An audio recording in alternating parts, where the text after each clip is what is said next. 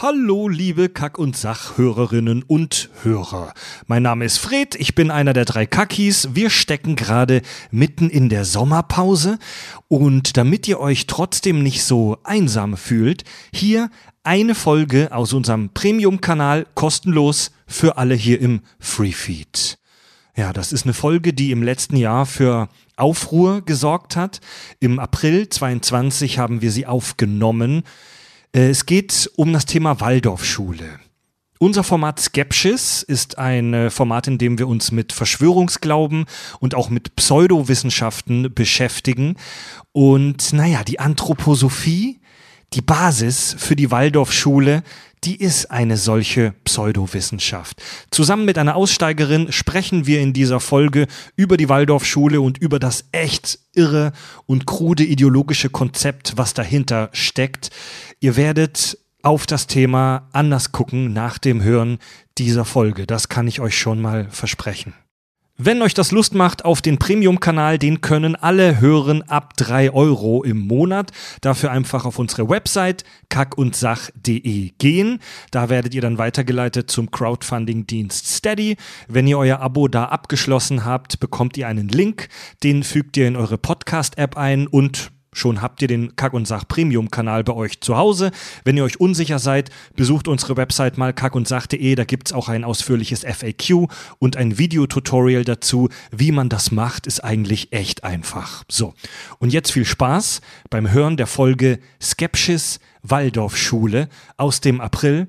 Viele, viele Leute haben gesagt, hey, veröffentlicht das mal für alle. Und hier ist es. Viel Spaß beim Hören.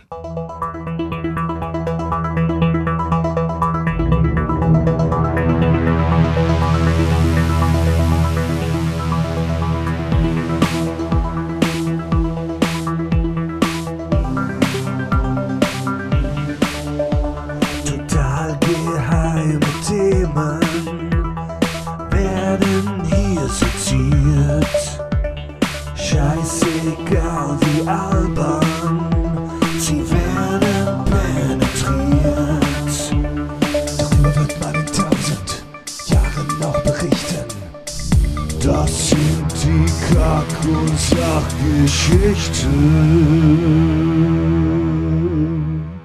Skepsis. Willkommen im Kack- und Sach-Premium-Kanal. Das hier ist unser Format Skepsis, in dem wir über Verschwörungstheorien, äh, Esoterik und andere lustige Ideologien sprechen und auch gerne mal lachen, da muss ich ganz ehrlich sein. Äh, ich begrüße mit mir hier im Studio den Richard. Guten Tag. Meine Lieblingstheorie, der Kommunismus. Ja, mein, mein Name ist äh, Fred und wir sprechen heute über das Thema Waldorfschule. Und wir haben dazu tatsächlich einen Expertin, eine Expertin hier äh, im Studio. Sie war tatsächlich auf einer Waldorfschule.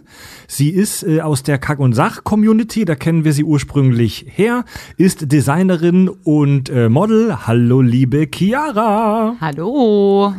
Du bist, äh, du bist so Gothic-Model, ne? Ja, also ich komme aus dem alternativen Bereich. Ich mache mittlerweile mehr Fashion, also bin auch mehr in dem Bereich, wo mehr normale Leute rumhüpfen. Man fühlt sich da manchmal ein bisschen seltsam, aber Ja. genau. Und man kann deine Arbeit auch angucken auf Instagram unter Chiara Kazumi. Genau, also der Hauptaccount ist Chiara Kazumi Official und ich versuche da jetzt nach und nach ein bisschen Gaming mit reinzubringen, Ui. Ja. weil das so Was man halt so macht, um als die private Leidenschaft. Ich schreie halt jeden Abend bei Elden Ring hart ins Mikrofon und auch wenn Tobi nicht da ist, haben wir das Thema doch noch einmal untergebracht.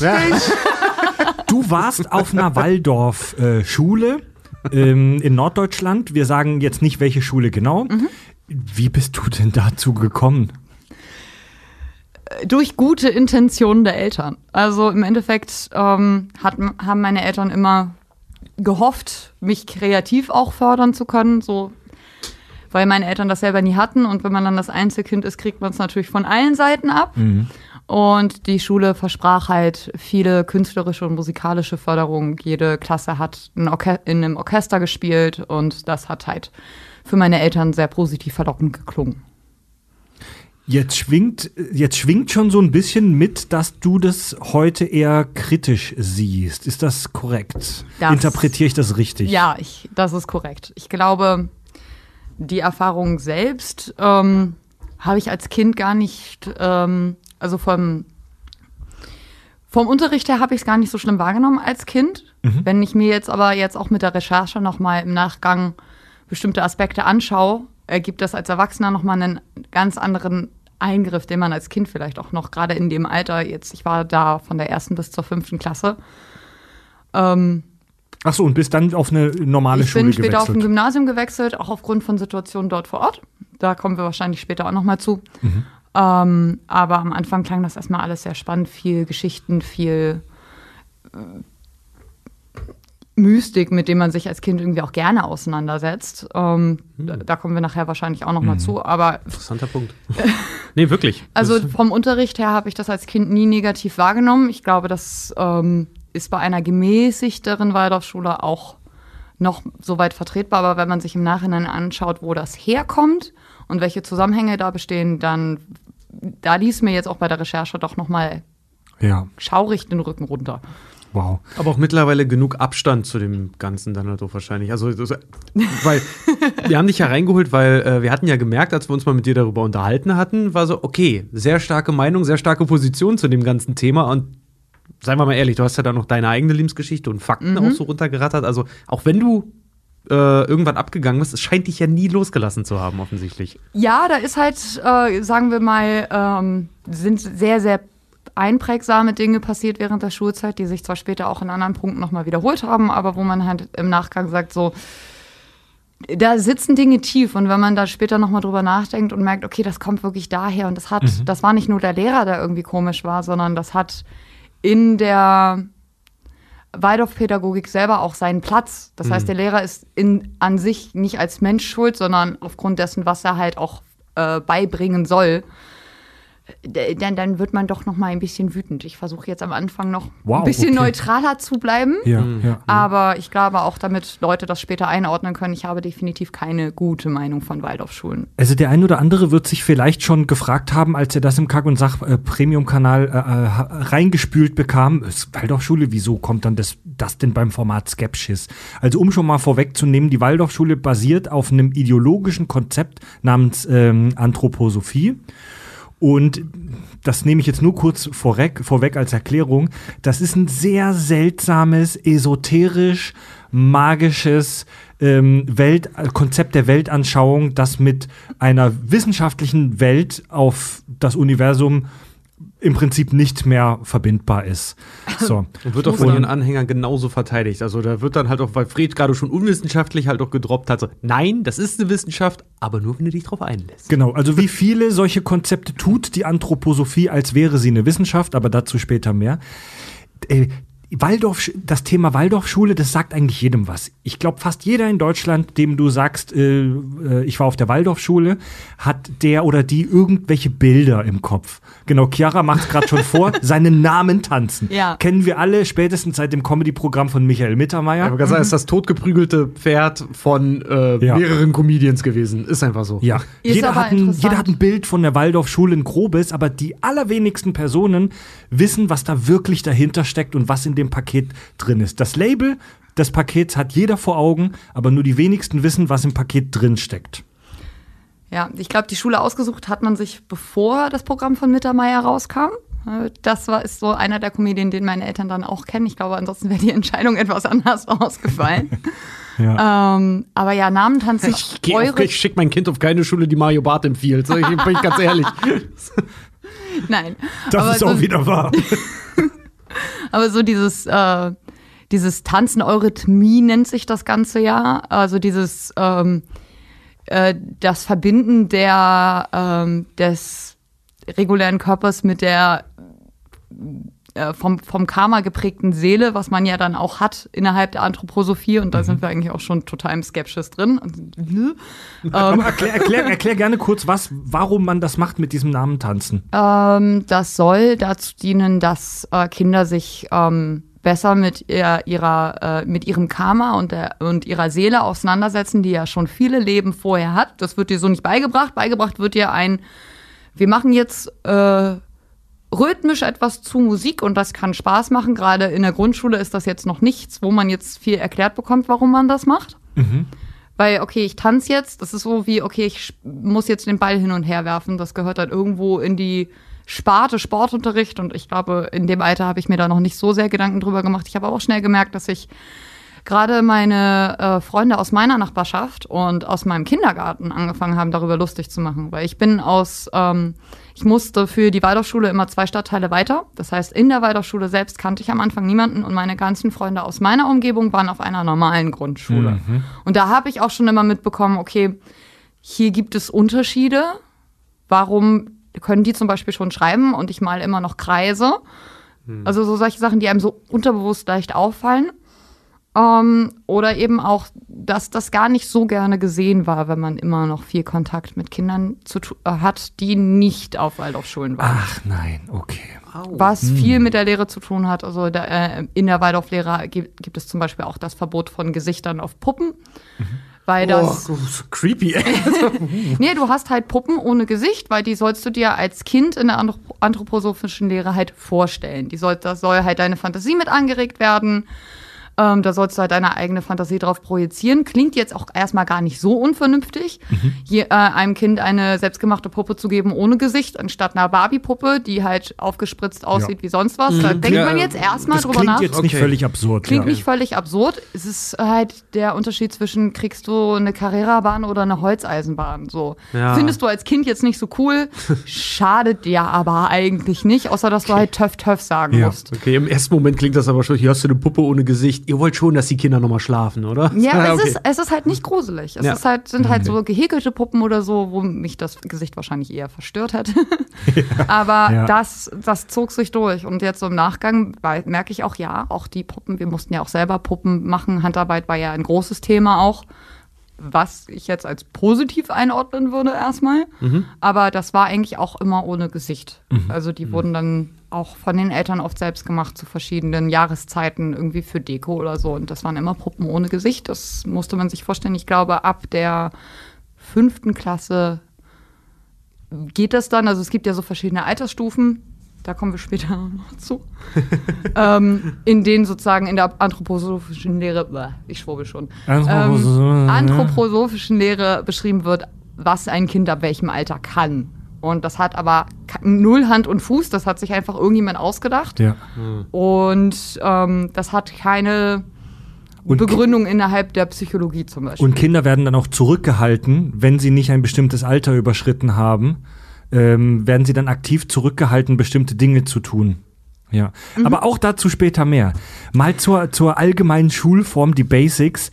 Äh, Wald, die Waldorfschule ist eine Schule, die nach dem Konzept der sogenannten Waldorfpädagogik arbeitet. Äh, die basiert, wie schon gesagt, auf der sogenannten anthroposophischen Weltanschauung.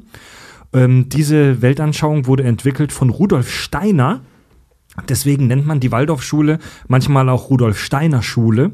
Äh, Die erste dieser Waldorfschulen wurde 1919 gegründet im Schwaberländle in Stuttgart. Äh, Der Name kommt übrigens daher, das hatten wir schon mal in unserem Quizformat Stuhlprobe. Das ist echt skurril. Der Name kommt daher, dass das eine Schule für die Kinder der Mitarbeiter einer Zigarettenfabrik war. Die Waldorf äh, Astoria Zigarettenfabrik, die hat eine Schule für ihre Kinder äh, bauen lassen oder halt eingerichtet. Und ähm, deswegen war die erste Rudolf Steiner Schule eine Waldorfschule. Und dieses Konzept der Waldorfpädagogik fand tatsächlich ähm, bei vielen Anklang. Und es entstanden schnell weitere Ableger. In der Nazi-Zeit wurde das Konzept dann aber tatsächlich geächtet und die anthroposophische Gesellschaft wurde verboten.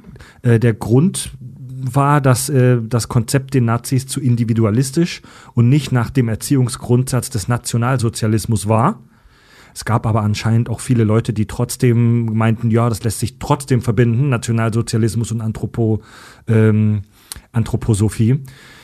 Äh, Nach dem Krieg wurden dann aber wieder einige Waldorfschulen eröffnet und es war tatsächlich in gewisser Weise ein Erfolgsmodell. Äh, Die Waldorfschulen sind in Deutschland als Ersatzschulen staatlich anerkannt. Es gibt aktuell äh, rund 250 solcher Schulen allein in Deutschland und auch in anderen Ländern, die meisten in den USA und aus irgendeinem Grund in den Niederlanden. Ja. Ja, Niederlande sind jetzt auch noch nicht so weit weg. Das kann da ja, Ja. glaube ich, ganz gut rüberschwappen. Genau, wir haben 780 in Europa ungefähr und weltweit sind wir bei ungefähr 100, nee, 1150. Wow. Also es ist tatsächlich ein deutsches Konzept. Deu Wald Waldorfschule und äh, Anthrop Anthropomorphismus will ich die ganze Zeit sagen. Anthroposophie ist auch ein schweres Wort. Ist ein deutsches, ist eine deutsche Erfindung, deutsches Konzept. Ja.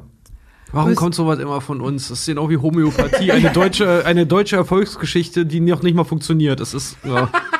Naja, also wurde zwar in Stuttgart gegründet, die Anthroposophie selber ist ja von Steiner eher in, ähm, also Steiner selbst kommt ja aus Österreich. genau. Also ist Ah, in wusste Österreich geboren, Okay, im heutigen Kroatien, damals noch Österreich, ähm, und verstorben dann in der Schweiz, ne? in der Schweiz, genau. Ähm, er hat in Wien studiert und zwar wollte er selber auch Lehrer an einer Realschule werden und hat studiert mit dem Hauptfach Mathematik und den Nebenfächern Chemie, Physik, Geologie, Biologie und noch ganz viel mehr. Hat dieses äh, Studium aber nach acht Semestern abgebrochen, ohne Abschluss, aus, soweit man weiß, finanziellen Gründen. Und im Jahr 1891 ist er dann mit seiner Dissertation nach Weimar gegangen und hat sie dort einem Professor vorgelegt und hat diese mit Mühe und Not mit ausreichend bestanden. Mit der Anmerkung von seinem ähm, Professor, der das Ganze dann auch äh, sozusagen geprüft und abgeschlossen hat, man, dass man merkte, er hätte das einfach nur runtergeschrieben, ohne eine Begleitung eines Professors. Oh je. Also ein- eine, mi- okay, so. Ah ja, genau. Und seine eine Dissertation milde, war in Philosophie. Eine Also- milde gesagt erf erfolgreiche Akadem äh, wenig erfolgreiche akademische Karriere, bevor dann bevor er dann seinen Greatest Hit hatte, äh, auf den wir gleich zu sprechen kommen. Ja. Genau, also man merkt, okay, er hat sich, er hatte mit den Themen zu tun, also Mhm. auch gerade mit der Schulbildung. Äh, die Doktorarbeit war dann am Ende in Philosophie, wie gesagt, und das eben mit ausreichend. Und deswegen von den Waldorfschulen wird er ja auch gerne als der große Philosoph genannt und nicht, äh, wie es in vielen anderen Sprechzeit ist, nicht als Esoteriker. Also das Wort Esoteriker ist halt doch sehr verpönt, selbst unter Esoterikern, weil es halt Na klar. n- keinen guten Ruf hat. Also stellt man halt gerne den Philosophen mehr in den Vordergrund, den Mhm. Dr. Steiner. Ja, der, der Rudolf Steiner äh, war tatsächlich ein Guru. Also den würde man tatsächlich heutzutage als Guru bezeichnen. Äh, Rudolf Steiner war ein unfassbar produktiver Mensch. Äh, sein Gesamtwerk umfasst äh, mehrere hundert Bücher. Über 300. Über 300 äh, veröffentlichte Bücher und Schriften.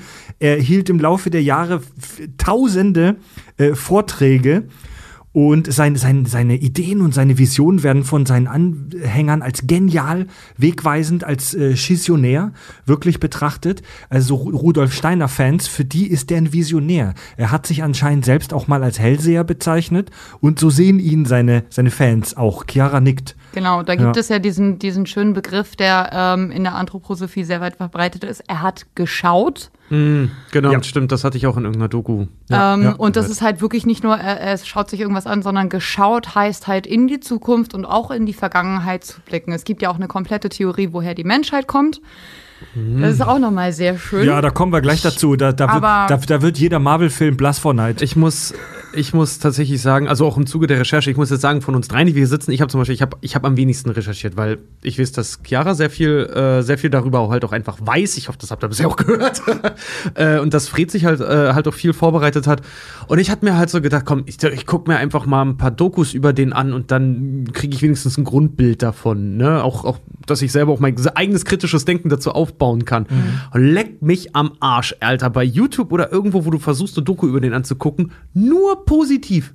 Nur positive Berichterstattung. Ich dachte so, Alter, das, nee. Über keinen Menschen kann doch nur positiv berichtet werden. Also, das ist. Das Ähm, Netz, das Netz und ist- besonders YouTube ist leider überschwemmt mit Es- unkritischen äh, Ja, es ist echt- Sachen es ist zu echt- Steiner und Co. Ja. Es ist echt erschreckend. Vor allen Dingen ist es nicht mal, es ist nicht mal größtenteils, ähm, ich will nicht, also fuck, es ist größtenteils nicht mal faktisch.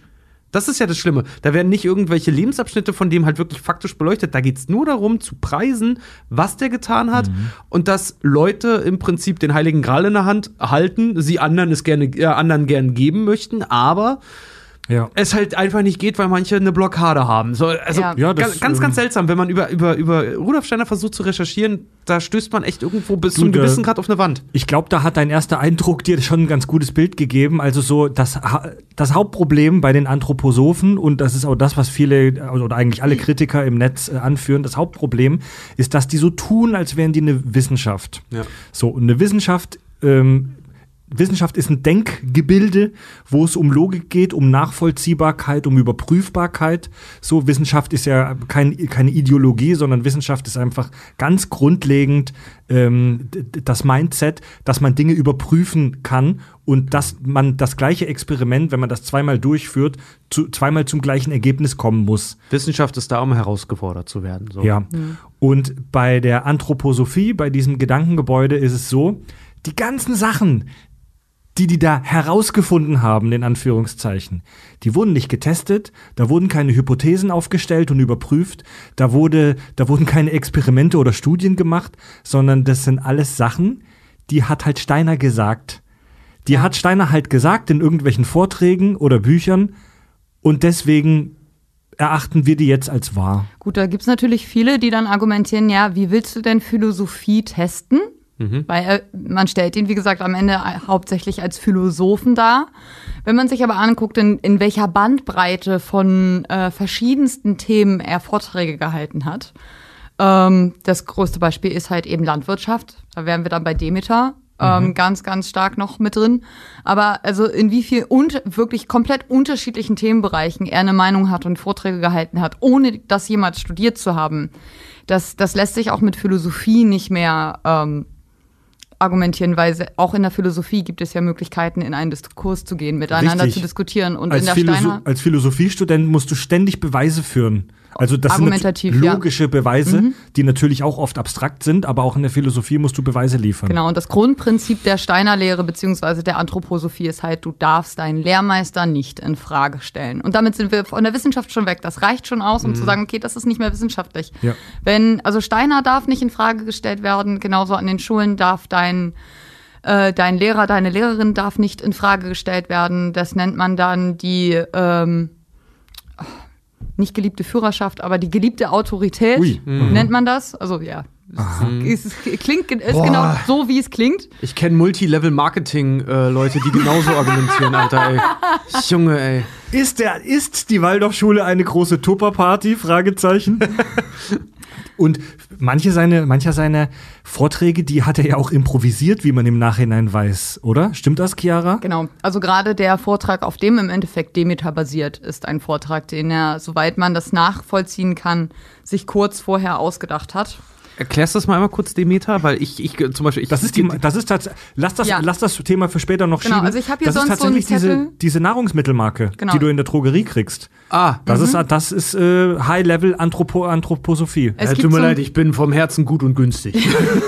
Nee, also in Deutschland, das ist ähnlich wie auch mit der Homöopathie, da jetzt keine weiteren Sätze zu, aber ähm, die Anthroposophie hat sich in Deutschland halt sehr, in sehr vielen Bereichen unterschwellig festgesetzt. Demeter ist da eigentlich das bekannteste Beispiel. Im Jahr 1924 hat er halt vor Landwirten einen Vortrag gehalten, den hat er sich kurz vorher einfach ausgedacht, einen Zeitenvortrag, ich glaube äh, Ja, und im Jahr 1927 wurde daraufhin auf diesem Vortrag basierend Demeter gegründet. Und Demeter, also ich glaube, die, die bekannteste Kritik ist halt, dass äh, zu Winterzeiten ähm, ein mit Kacke gefülltes Kuhhorn vergraben werden muss. ach. Ähm, da, und äh, dieses Kuhhorn als Antenne dient, jetzt kommen wir wirklich in den großen Schwurbelscheiß, äh, als Antenne dient, um für die Pflanzen kosmische Energie zu ziehen und eben auch die, Energie, die kraftvolle Energie der Erde in der Winterzeit. Und das wird dann im Frühling ausgegraben, homöopathisch verdünnt, da kommen wir dann in die Homöopathie, und dann als Dünger wieder auf die Pflanzen gegossen und deswegen werden die besser. Ähm, und da gibt's halt, also es gibt auch, äh, von Demeter gibt's auch den Mondscheinkäse, der dann zu Vollmond immer mit äh, in, in Mondschein gebadetes Wasser abgerieben wird. und Boah, so. Also Arsch, Alter. Das nennt man übrigens biodynamische Landwirtschaft. Biodynamisch. Und das ist, das ist, das ist mal wieder so typisch. Das ist bei der Homöopathie so und das sehen wir auch hier so bei dem anthroposophischen Shit. Das tarnt sich alles so als klingt doch irgendwie plausibel und süß. Biodynamische Landwirtschaft klingt erstmal total legit. So, um es mal so zu sagen. Eine der größten Biomarken in Deutschland. Ja, aber dahinter versteckt sich tatsächlich so richtig krasser Esoterik-Scheiß mit kosmischer Energie einfangen, in einem Kuhhorn und unter der Erde vergraben. Und ähm, Ich finde das so geil, mal als Antenne für kosmische Energie. Das Ding ist, die Produkte an sich, wenn man den Schwurbel ausklammern könnte, und nein, das kann ich leider nicht, aber wenn man es könnte, die Produkte sind gut und die Produkte sind auch, also die Tierhaltung ist auch besser als normale Fleischkost, die man so im Supermarkt kaufen kann. Da, viele wissen es dann einfach nicht. Das ist so dieser Ja. unterschwellige Schwurbel, den man mitkauft. Und, Und damit auch noch weiter vorantreibt und ja, finanziert. und ne? es wird dann halt auch argumentiert, naja, aber die Bauern müssen das nicht machen. Doch, die werden einmal im Jahr darauf kontrolliert, dass sie dieses Horn vergraben haben. Das wird wirklich, wirklich massiv kontrolliert. Die ha- halten da wirklich viel drauf. Und äh, ich habe auch in Inter Interviews gesehen, dass also dass einige Bauern den Scheiß nur mitmachen, weil sie so eine ökologischere Landwirtschaft finanziert bekommen, weil andere Konzerne das nicht finanzieren wollen oder können. Das heißt, die machen den Schwurbel nicht mal mit, weil sie selber dran glauben, sondern weil das einfach das Beste ist, was sie noch machen können. Du meintest gerade schon, die Qualität der Demeter-Sachen, die ist sehr gut tatsächlich, weil die halt auch sehr auf Bio und auf so ähm, setzen und ähm, auf die, die Verwendung von harter Chemie verzichten. Und das Tierwohl hat, einen sehr, hat ein sehr hohes äh, Niveau auf solchen äh, Demeter-Bauernhöfen und so weiter. Und das ist alles total gut. Und das, da ist total viel, was richtig geil ist in der biodynamischen Landwirtschaft plus diesem Magie-Schwurbel-Scheiß, den die da machen. Und die Kritik, die ich jetzt häufig gelesen habe daran, ähm, ist die, ähm, eigentlich könnte man die ja machen lassen. So, ey, rührt eure, euer scheiß Kackehorn zusammen, vergrabt eure komischen Präparate. Ist okay, wenn Oma das Spaß macht. Solange die Produkte, die dabei hinten rauskommen, cool sind, ist es okay. Ja. Aber die Kritik daran und das Problem daran ist, dass, ähm, dass es sehr seltsame Studien gibt, die von Demeter selbst auch bezahlt werden, um das zu erforschen. Und da kommt dann natürlich am Ende immer raus, dass das alles super viel bringt. Ja. Und das blockiert aber seriöse Forschung ähm, äh, auf dem Gebiet der Landwirtschaft. Also seriöse Forschung wird blockiert, weil stattdessen der Wissenschaftsmarkt, nenne ich mal, überschwemmt wird von solchen Bullshit-Studien. Darü- Darüber will ich später noch ein bisschen was äh, sagen. Ähm, aber zuerst mal back to basic. Back to basic. D die Anthroposophie. Da muss ich einen kleinen Disclaimer vorweg schicken. Äh, Chiara grinst schon. Das Thema Anthroposophie ist gigantisch groß und unfassbar kompliziert 300 Bücher. Und komplex und verschwurbelt. Und es gibt so viele Menschen auf der Welt und besonders in Deutschland, die Teile ihrer gesamten akademischen Karriere darauf verwendet haben, um Anthroposophie irgendwie verstehen zu wollen. Äh, Also wenn wir hier was vergessen, was wichtig ist, oder wenn, wenn wir, besonders ich, der Outsider, jetzt hier was falsch verstanden hat oder so, dann schreibt uns bitte in den Kommentaren bei Steady. Äh, der Begriff Anthroposophie kommt äh, natürlich aus dem Griechischen. Äh, Anthropos, also Mensch, und Sophia, die Weisheit. Und erstmal die oberflächliche Betrachtung von dem, was da auf der Waldorfschule abgeht. Äh, an Waldorfschulen wird der Fokus eher auf soziale Kompetenz und Kreativität gesetzt. Ähm, es soll weniger Faktenwissen eingeprügelt werden. Ähm, es soll ähm, weniger um Testergebnisse gehen, gerade so im schulischen Alltag. Es werden schon Fächer wie Mathe, Geschichte, Literatur und so weiter gelernt, die gibt es schon, aber es gibt halt Haupt, also zu einem großen Teil eher ungewöhnliche Fächer und viel Kunst- und Musikunterricht. So- es, deckt sich das mit deiner Erfahrung, Ja, Chiara? ich glaube, so viele ungewöhnliche Fächer gab es nicht. Ich glaube nur, dass die Verteilung ungewöhnlich war. Also welche Fächer viel da waren. Also ein normaler Schulalltag, also wenn ich jetzt mal einen Tag beschreiben müsste, wäre halt so gewesen, die Klassenlehrerin beginnt die Klasse.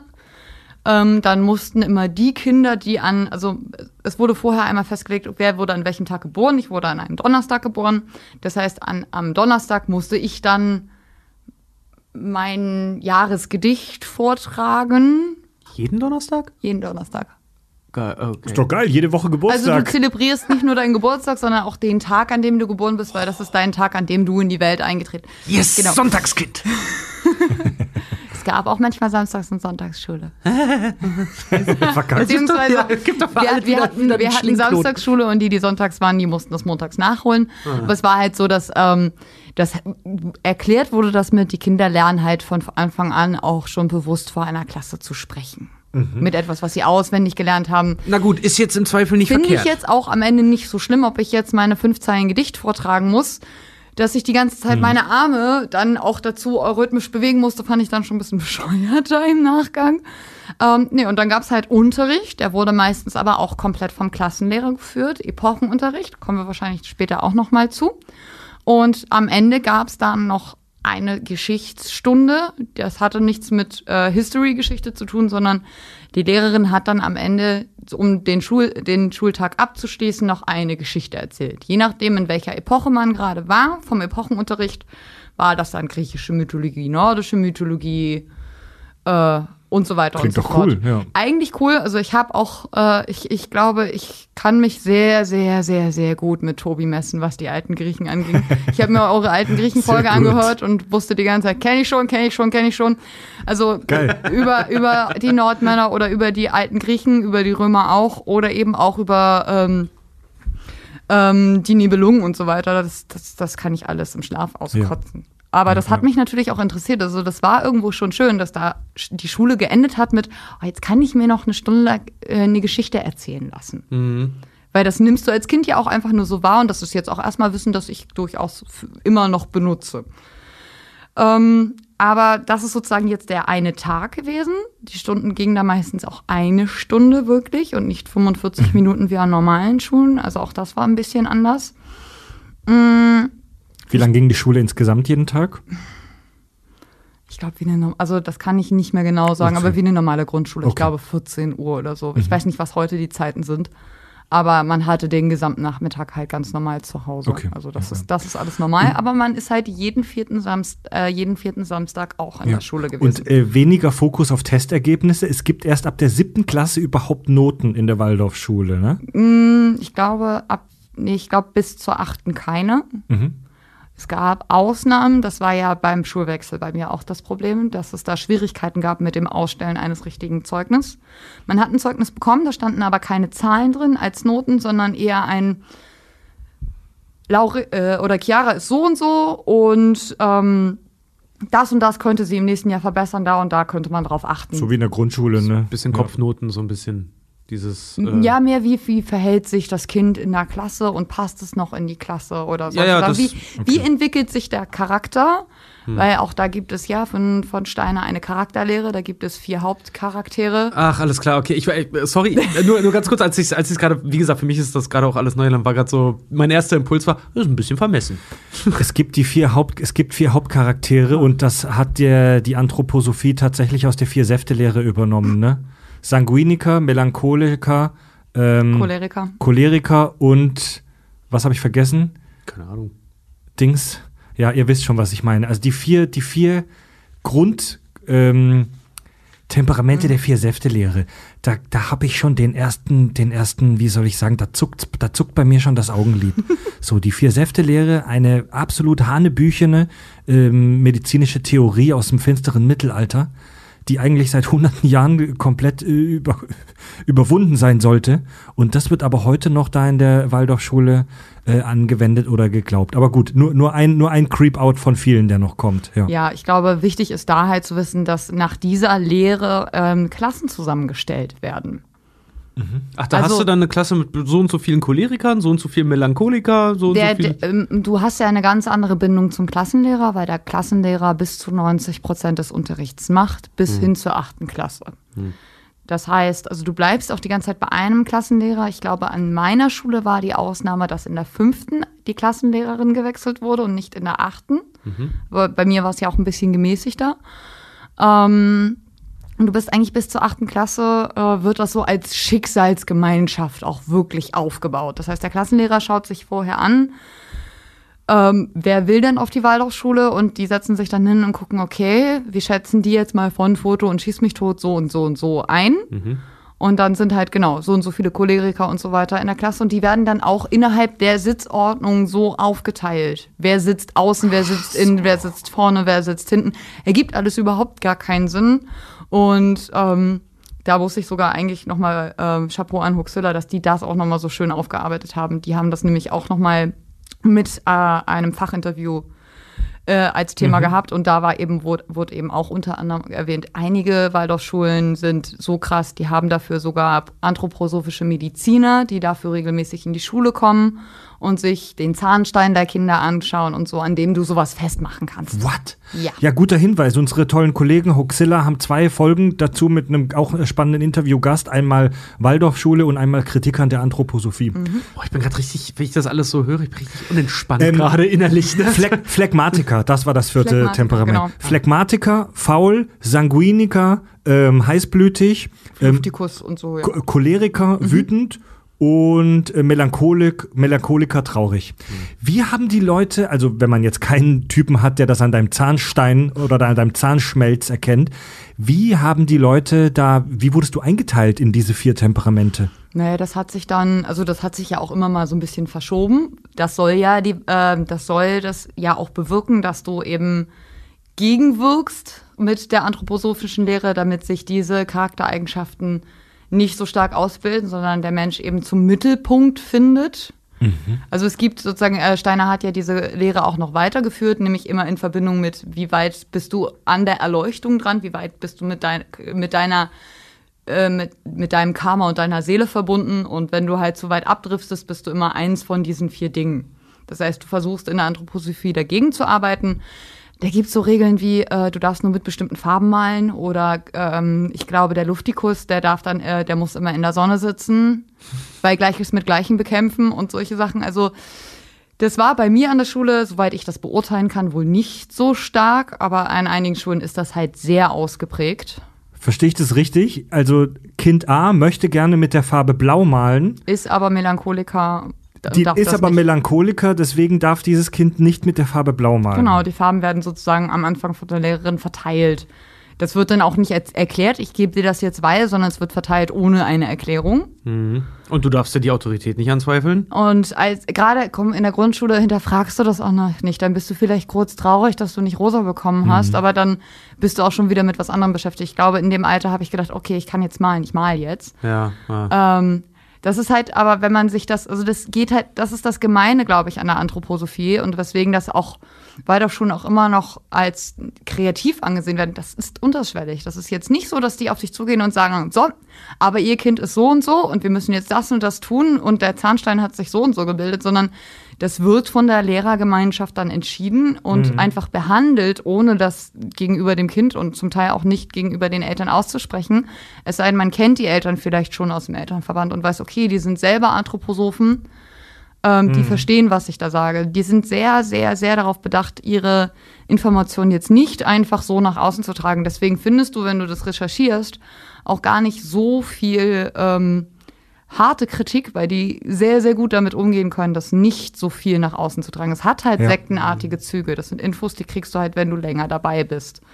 Ich hatte ein so ein Lehrvideo, hat jemand äh, online gestellt. Da ging es auch um Einführung, An Anfänge, Anfängereinführung in die Anthroposophie und auch Anthroposo anthroposophische Lehre, halt auch gerade wirklich für, für Lehrer dann äh, an Waldorfschulen. Und ähm, da waren die ersten fünf Minuten, ging es nur darum, dass äh, Professor so und so oder Doktor so und so, keine Ahnung, wie er sich genannt hat, der das dann da erklärt hat, eigentlich fünf Minuten lang nur erklärt hat, dass ähm, wenn du es nicht verstehst, dann warst du nicht offen genug. Genau, das. Alter, äh, die Ja. ganze Zeit. Das damit, damit verwendet er, darauf verwendet er die ersten fünf Minuten, dass er erstmal erklärt, ihr müsst euch äh, nicht rechtfertigen. Es ist ein wirkliches Studium, was wir hier tun. Und das, was ich euch äh, oder was euch beigebracht wird, ähm, Ja. Aber das solltet, solltet ihr nicht, also klar, ihr könnt stolz auf euer Studium sein, tragt es aber nicht so weit na, nach außen, weil sonst müsst ihr euch die ganze Zeit nur erklären und wenn ihr es nicht verstanden habt, dann habt ihr nicht zugehört oder ihr wart nicht fleißig, Mhm. sondern dann seid ihr nicht offen genug. Standardargument von Hardcore-Anthroposophen. oder Ja. generell Verschwörungstheoretiker. Ja, absolut. Also das habe ich in so vielen Videos jetzt und ich habe mir auch so Reportagen angeguckt, wo zum Beispiel eine Reporterin vom ZDF auf so einem biodynamischen Bauernhof war und die Bäuerin dann mal konfrontiert hat mit dem ganzen ESO-Geschwurbel. Standardargument immer wird gebetsmühlenartig von Anthroposophen äh, ähm, immer, wenn, wenn was kritisiert wird, hervorgebracht. Ja, dann warst du nicht offen genug oder dann bist du nicht offen. Wenn sie denn überhaupt was argumentieren. Also ich habe auch Interviews gesehen, Das wo sie dann einfach nur noch da sitzen und lächeln. So nach dem Motto, ich Ja. habe etwas verstanden, dafür bist du noch nicht bereit. Du bist noch nicht erwachsen genug, Kind. Das ist so, das ist, oh, da, da geht mir, nee, da, da schnappt mir echt das Messer in der Hosentasche hoch, weil das ist so eine, das, Sicher, dass es das Messer ist, Alter. ja, ich sag's dir, wenn ich einen Steifen kriegen würde, dann wäre es meine Antenne für E.T., um kosmische Strahlung zu empfangen. Aber jedenfalls, also damit kann der nach Oder Hause das mit telefonieren. Kacke gefüllte Horn. Ja, das ist mein Kack mit Kacke gefülltes Horn dann. Ich kann noch mal meine Kacke gefüllte Faust ballen. Nee, aber ähm, äh, ähm, boah, jetzt hab einen Faden verloren. verloren Hass, einfach Hass. Was ja, ich dazu- nee, äh, ja. nee, nicht einfach, nicht einfach Hass, nein.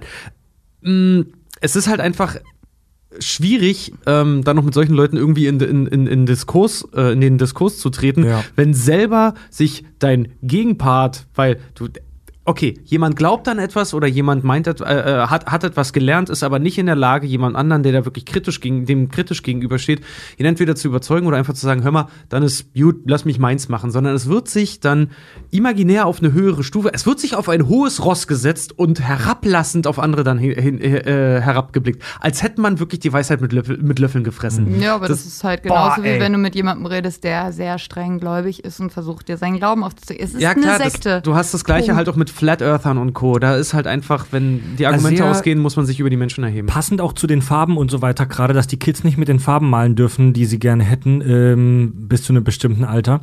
Äh, Ich habe ein Interview gesehen mit einer Waldorfschullehrerin, die erklärt hat, was aus ihrer Sicht alles cool ist in der Waldorfschule. Also total unkritisches Interview von eigentlich einem Profi, jemand, der da wirklich arbeitet. Und die hat das auch noch mal auf den Punkt gebracht. Mm, wir in unserer normalen, nicht anthroposophischen Welt, sag ich jetzt mal kurz als Zusatz, wir gehen ja davon aus, dass, dass kleine Kinder, junge, neue Menschen, wenn sie in die Welt kommen, erstmal ein unbeschriebenes Blatt sind, das gefüllt werden kann. Natürlich hat man durch seine Genetik und so weiter ein paar Vorprägungen, aber zu einem größten Teil ist ein Mensch, wenn er geboren wird, ein leeres Blatt und kann durch Erziehung, Erlebnisse, Erfahrungen und so weiter geprägt werden. So, darauf kann sich eigentlich die normale Welt und die normale Wissenschaft einigen. So, bei den Anthroposophen ist es genau andersrum. Bei den Anthroposophen geht man davon aus, dass Kinder bereits einen festen Charakter haben, den sie aus dem Vorleben geerbt haben. Auch dazu gleich mehr. Ja. Gleich kommt der, gleich kommt der High-Fantasy-Scheiß. Kinder haben einen, einen Charakter, den sie schon aus einem Vorleben geerbt haben und Kinder sind so, wie sie sind. Sie sollen und dürfen nicht beeinflusst oder von, tatsächlich von außen geändert werden, sondern sie sollen so sein, wie sie sind aus ihrem Vorleben. Das ist doch mal krasser Scheiß. Also, äh, Also lass die ganzen Vor Vorlieben, Kacke weg und dann hast du ja eigentlich erstmal ein gutes Rezept, um, ich sag jetzt mal, Ki äh, äh, Kinder, Kinder in diese Welt zu entlassen. Dass sie erstmal einfach nur Kinder sein dürfen, weil das ist nun mal das, was wir am kürzesten sind. Aber dieser, ja, okay, da, das, okay, das hast du jetzt sehr nice ausgedrückt. Deswegen sag ich ja, aber einigen. das ist aber deswegen- deswegen das, glaub ich, dass- meine Eltern gelockt wurden auch. Ja, ne? ich wollt- also ich, darf, so, ich durfte okay. kreativ sein, ich durfte Musikinstrumente lernen und so weiter und so fort. Das war halt wirklich dieses, es gibt keinen Notendruck, du wirst noch nicht so sehr, also wie wird es oft ausgedrückt, du, du wirst noch nicht so sehr in die materialistische Welt gedrückt. Ähm, es ist ja auch, äh, man spricht ja auch oft von der Lehre der Freiheit. Ich bin der Meinung, es ist genau das Gegenteil. Also wenn du eine Autorität nicht in Frage stellen darfst, bin ich auch der Meinung, dass es nicht die Freiheit Aber ist. das ist das, was nach außen natürlich viel geprägt wird. Ich habe vorhin auf, auf der Hauptseite der Waldorfschulen, des Zusammenschlusses der Waldorfschulen auch nochmal geguckt, okay, wie, wie beantworten die Fragen und so weiter. Und das ist halt genau das. Wir nehmen jeden. Wir sind, wir sind inklusiv, da habe ich auch noch sehr viel zu. ähm, ähm, wir, wir, wir stehen für Kreativität, wir wollen ökologischen Anbau äh, beibringen. Ja gut, ich habe auch gelernt, wie man Kartoffeln anbaut. Ja. Ähm, ist ja erstmal cool. nicht, ist Ja, ja, das erstmal ist keine, ist schlechte Eigenschaft. Das ist toll. viele, viele Dinge von der Waldorfschule, die ich gelernt habe, was Handwerken angeht, Handarbeiten angeht. Also ich, äh, ich kann all diese Dinge, da kommt dann, äh, wie du kannst ein Loch in der Hose stopfen, ohne dass man sieht, ja, das habe ich in der Schule gelernt. Das sind alles Sachen, die sind alleine für sich cool und ich bin auch der Meinung, nur weil wir jetzt sagen, oh, die Waldorfschule geht gar nicht, heißt das überhaupt nicht, dass wir das normale Schulsystem für absolut großartig halten Nein, absolut Ja. nicht. sondern es gibt viele Aspekte, die einzeln betrachtet an der Waldorfschule eigentlich gut wären, generell Kindern beizubringen. Die werden aber aus den falschen Gründen dort genutzt. Nämlich zum Beispiel, um das Kind zu beschäftigen und abzulenken und es davon abzuhalten, sich mit wissenschaftlichen Texten oder mit äh, wissenschaftlichen Arbeiten auseinanderzusetzen. Du hast zum Beispiel eigentlich erst ab der achten Klasse Biologie. Du hast auch vorher schon Biologie, aber das ist dann eben, wir gehen zusammen Kartoffeln anbauen. Das ist gut und cool zu wissen, aber da wird dir nicht erklärt, warum die Kartoffel sich wie entwickelt, sondern ähm, alles, was sozusagen biologisch ähm, so weit erklärt werden müsste, dass man sich mit wissenschaftlicher Arbeit auseinandersetzen müsste, das wird alles nach hinten verschoben. Das heißt, die Unterrichtsfächer gibt es zwar schon, aber du machst halt so wenig wie möglich Dinge, die das kritische Denken anregen. Weil dazu bist du bis zur achten Klasse nach der Steiner Lehre noch nicht fähig. Außerdem verfolgen äh, Waldorfschulen ja so einen, ich sag mal, Low-Tech-Ansatz. Also erst im Teenageralter kommen Kinder überhaupt erst in Kontakt mit elektronischen Geräten. Was man ja auch eigentlich so, so, äh, das klingt ja auch eigentlich ganz cool. Also es muss ja, da, da werden die allermeisten Eltern äh, uns wahrscheinlich ähm, nickend zustimmen. Es muss ja auch nicht sein, dass die Kids mit fünf schon am Smartphone hängen. So, ne? Klingt alles total sweet, klingt vieles davon klingt nachvollziehbar. Ähm, aber ich möchte jetzt tatsächlich mit euch äh, kurz darüber sprechen, was da dahinter steckt. Also, ich stelle euch jetzt in einer extrem verkürzten Form den ideologischen Unterbau der, der anthroposophischen Lehre dar. Okay? Erstmal offen sein. Ja, erstmal offen sein. Stellt euch vor, äh, ähm, wir sind jetzt irgendwo in einem Fantasy-Universum. Ja, Erstmal anhören, ne? denn das, was jetzt kommt, ist geiler Scheiß. so. Ganz wesentlich für Steiners These rund um den Anthropo, äh, um die Anthroposophie ähm, ist die Dreigliederung des Menschen.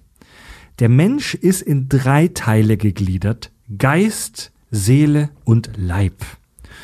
Außerdem gibt's noch den physischen Leib, den Ätherleib und den Astralleib. Das ist alles sehr kompliziert und die kann man auch noch in Unterkategorien verschachteln. Ähm, das ist alles sehr kompliziert, aber wir bleiben mal bei der Dreiteilung Geist, Leib und Seele. Äh, nur der physische Leib ist wahrnehmbar. Die beiden anderen Sachen, also Geist und Seele, sind übersinnlich. Also das wird auch direkt so gesagt, die sind übersinnlich. So, jetzt wird's spannend. Der Wesenskern des Menschen, das eigentliche Ich, also dein Verstand, der ist unsterblich und wird nach dem Tod in anderen Menschen reinkarniert. Dein Ich, das vererbst du nach deinem Tod an weitere Wesen und so weiter. Also Anthroposophie glaubt an Wiedergeburt. Ja, da könnte man jetzt sagen, das ist, wir haben ja vorhin auch schon von Karma gesprochen. Man könnte jetzt sagen, das ist die typische Karma-Lehre. Das haben wir ja im Buddhismus zum Beispiel auch.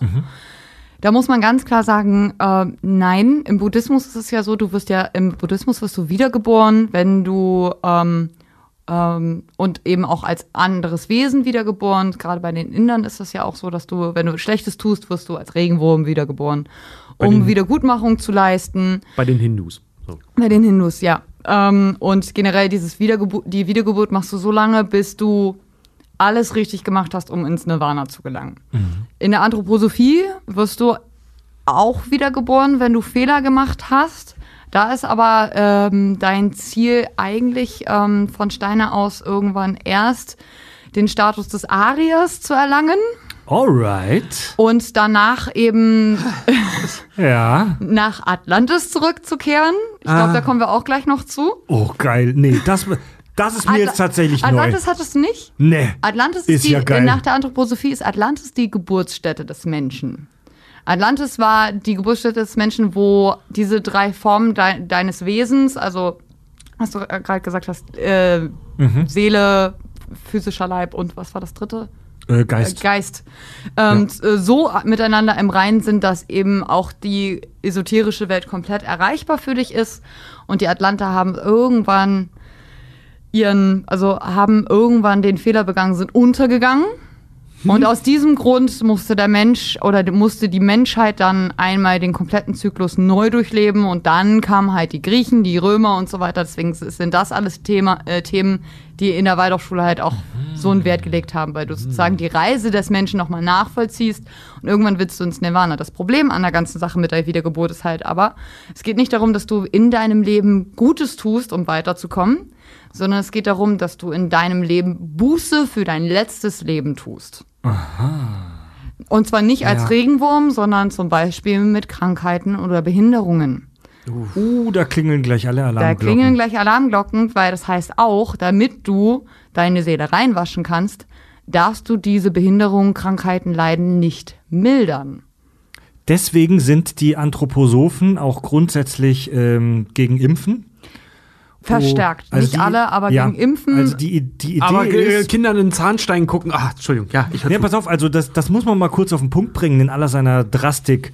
Wenn du behindert bist, bedeutet das, dass du in deinem Vorleben Scheiße gebaut hast. Und deine Behinderung äh, ist, eine, ist, ist die Buße für dein Vorleben. Und die Und mehr noch, du darfst die Behinderung tatsächlich, wenn du da Eigentlich streng bist, eigentlich, darfst du diese Behinderung nicht abmildern, ähm, weil das der Evolution deiner Seele im Weg steht. Also ich sehe gerade schon, dass wir äh, etwas unterschiedliche Origin-Stories äh, hatten. Ich glaube dir da als Expertin eher als mir selber. Aber ich, ich lese dir mal vor, was ich gefunden habe. Ähm, also nur kurz noch mal zu dieser, zu dieser, zu dieser Seelenwanderung, zu dieser Wiedergeburtsnummer. Ähm, das wird noch sehr wichtig jetzt später. Diese Seelen machen im Laufe der Zeit eine, eine Evolution durch, wie Chiara gerade schon gesagt hat. Also das, was du jetzt tust, wirkt sich auf das nächste Leben auf, aus, beziehungsweise du hast an dem zu knabbern, was du im Vorleben gemacht hast. Es gibt eine Evolution ähm, über diese verschiedenen Lebensspannen hinweg. Äh, Das Thema Evolution ist bei Steiner sowieso mega wichtig. Es gibt laut Steiner eine kosmische Evolution. Die Entwicklung ähm, der Menschheit, ich, ich lese es jetzt einfach mal äh, vor. Die Entwicklung der Menschheit und des Menschseins steht in Zusammenhang mit äh, der sogenannten kosmischen Evolution. Steiner denkt, dass unser gesamtes Sternensystem ähm, in übersinnlicher Verbindung steht. Alle Planeten stehen übersinnlich miteinander in Verbindung und einfach alles in unserem Sternensystem macht eine gemeinsame Evolution, also eine ent gemeinsame Entwicklung durch.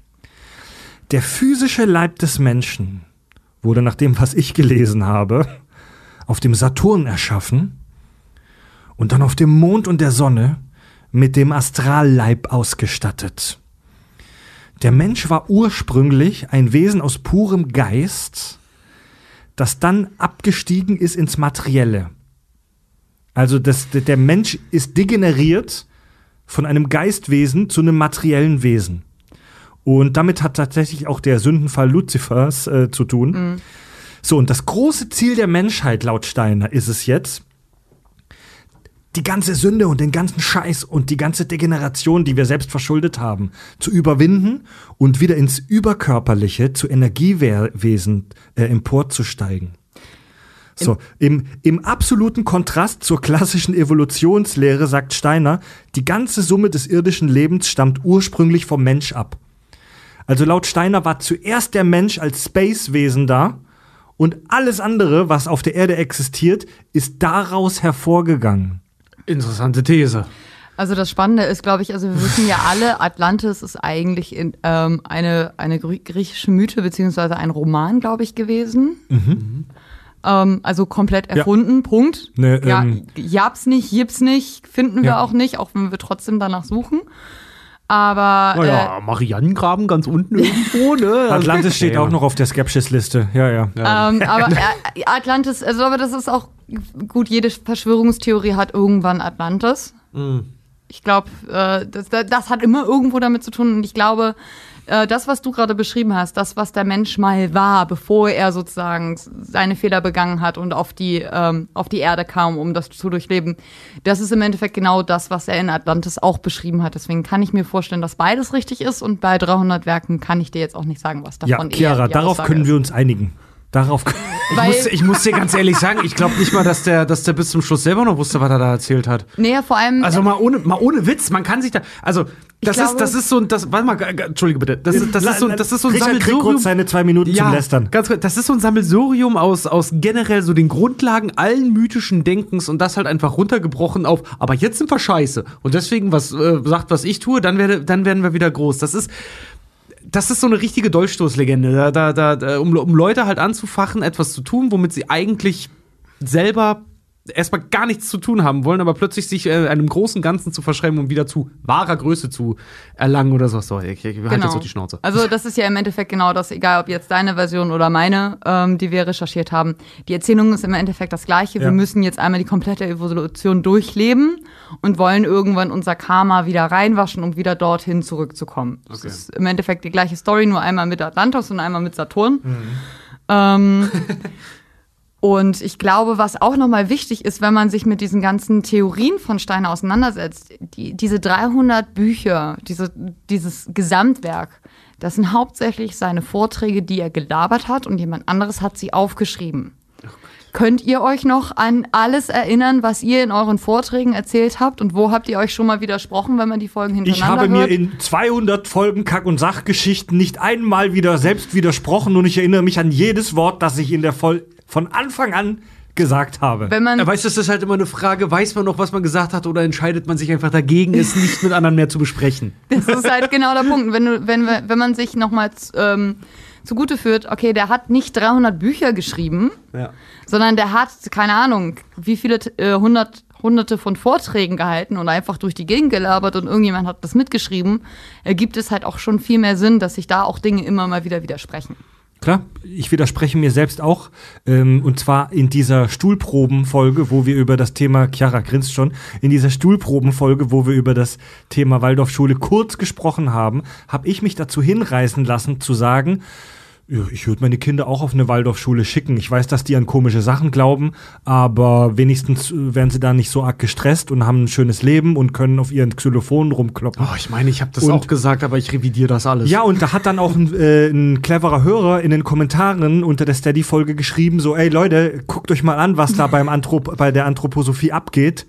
Und jetzt, nachdem ich mich damit beschäftigt habe und weiß, was da abgeht, nämlich siehe ich vor fünf Minuten, ähm, Space, Space Jesus, Space Evolution, sage ich, das ist kranker Scheiß. Und ich würde niemals wollen, dass meine Kinder auf so eine Schule gehen. Also auch wenn viele kleine Dinge, die die und große Dinge, die die da im Alltag machen, vielleicht ganz nett sind. Und ja, ich will auch Xylophon spielen in der Sonne auf der Wiese. Aber das ist pure Scheiße, was da im Kern hinter dieser Ideologie steckt. Fellini hat Das da ist Bullshit. Fellini, also der Regisseur, der italienische, hat mal, hat mal gesagt, als Mensch behalte ich mir das Recht vor, meine Meinung zu ändern. Das ist ja auch genau das, was bei uns in der Familie dann im Endeffekt passiert ist. So, meine Eltern haben, glaube ich, immer noch keinen Plan, was da alles so hintersteckt. Die haben jetzt ganz viel Spaß, sich in, äh, in Zukunft diese Folge anzuhören. Ich werde daneben sitzen und lachen.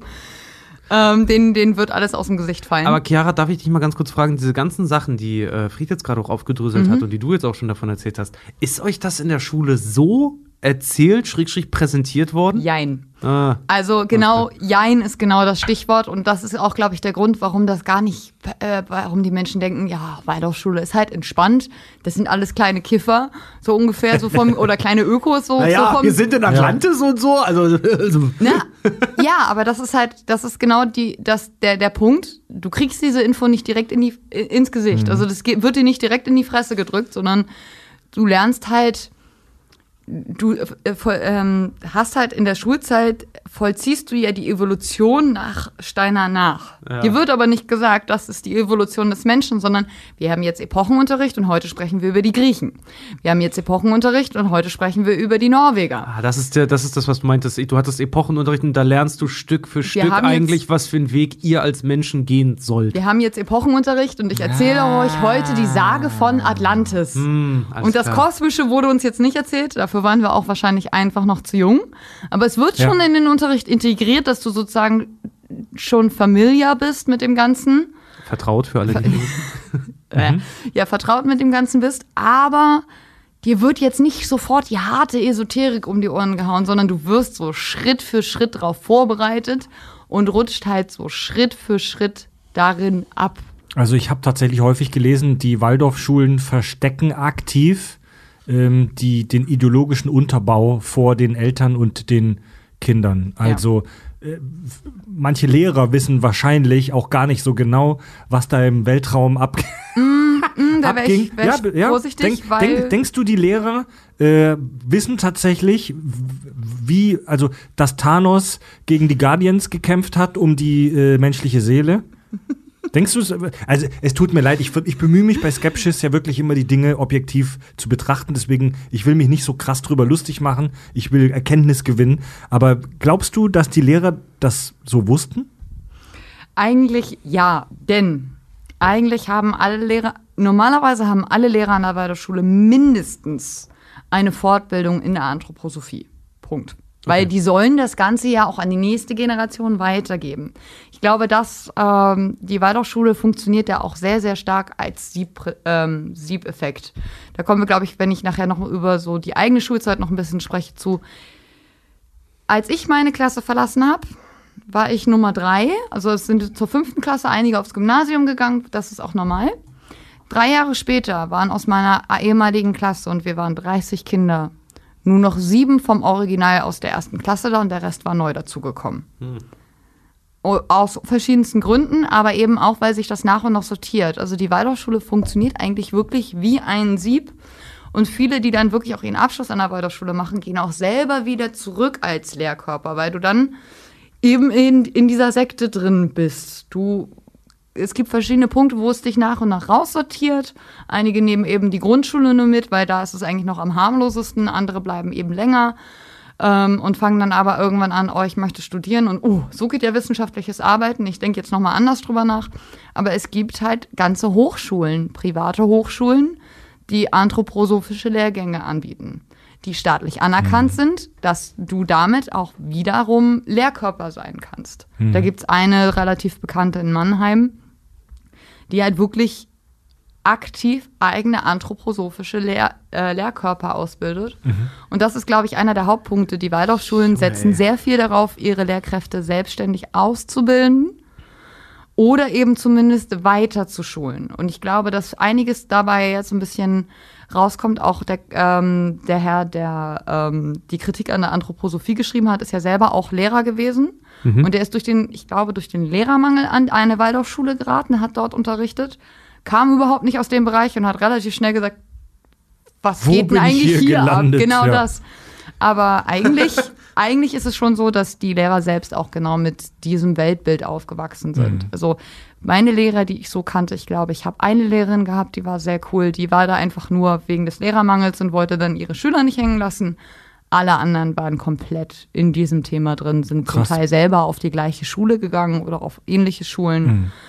Ähm, und du hast auch ein sehr, sehr enges Geflecht zwischen Lehrern und Eltern. Gerade die Eltern, die selber auch vorher schon in der Anthroposophie drin waren. An den meisten Waldorfschulen gibt es keinen Schulleiter, Darf sondern das, Echt? nee, da wird äh, gemeinsam per ähm, gemeinsam entschieden und zwar muss die Entscheidung immer einstimmig sein von Lehrern, zum Teil auch von vom Elternrat dazu. Wenn etwas neu umgesetzt werden muss. Das heißt keine Demokratie, sondern sagt einer, nein, wird's nicht gemacht. Das müssen Krass. alle Ja sagen. Na gut, das ist auch Demokratie, aber das ist halt eine heftige Form der Demokratie, ja.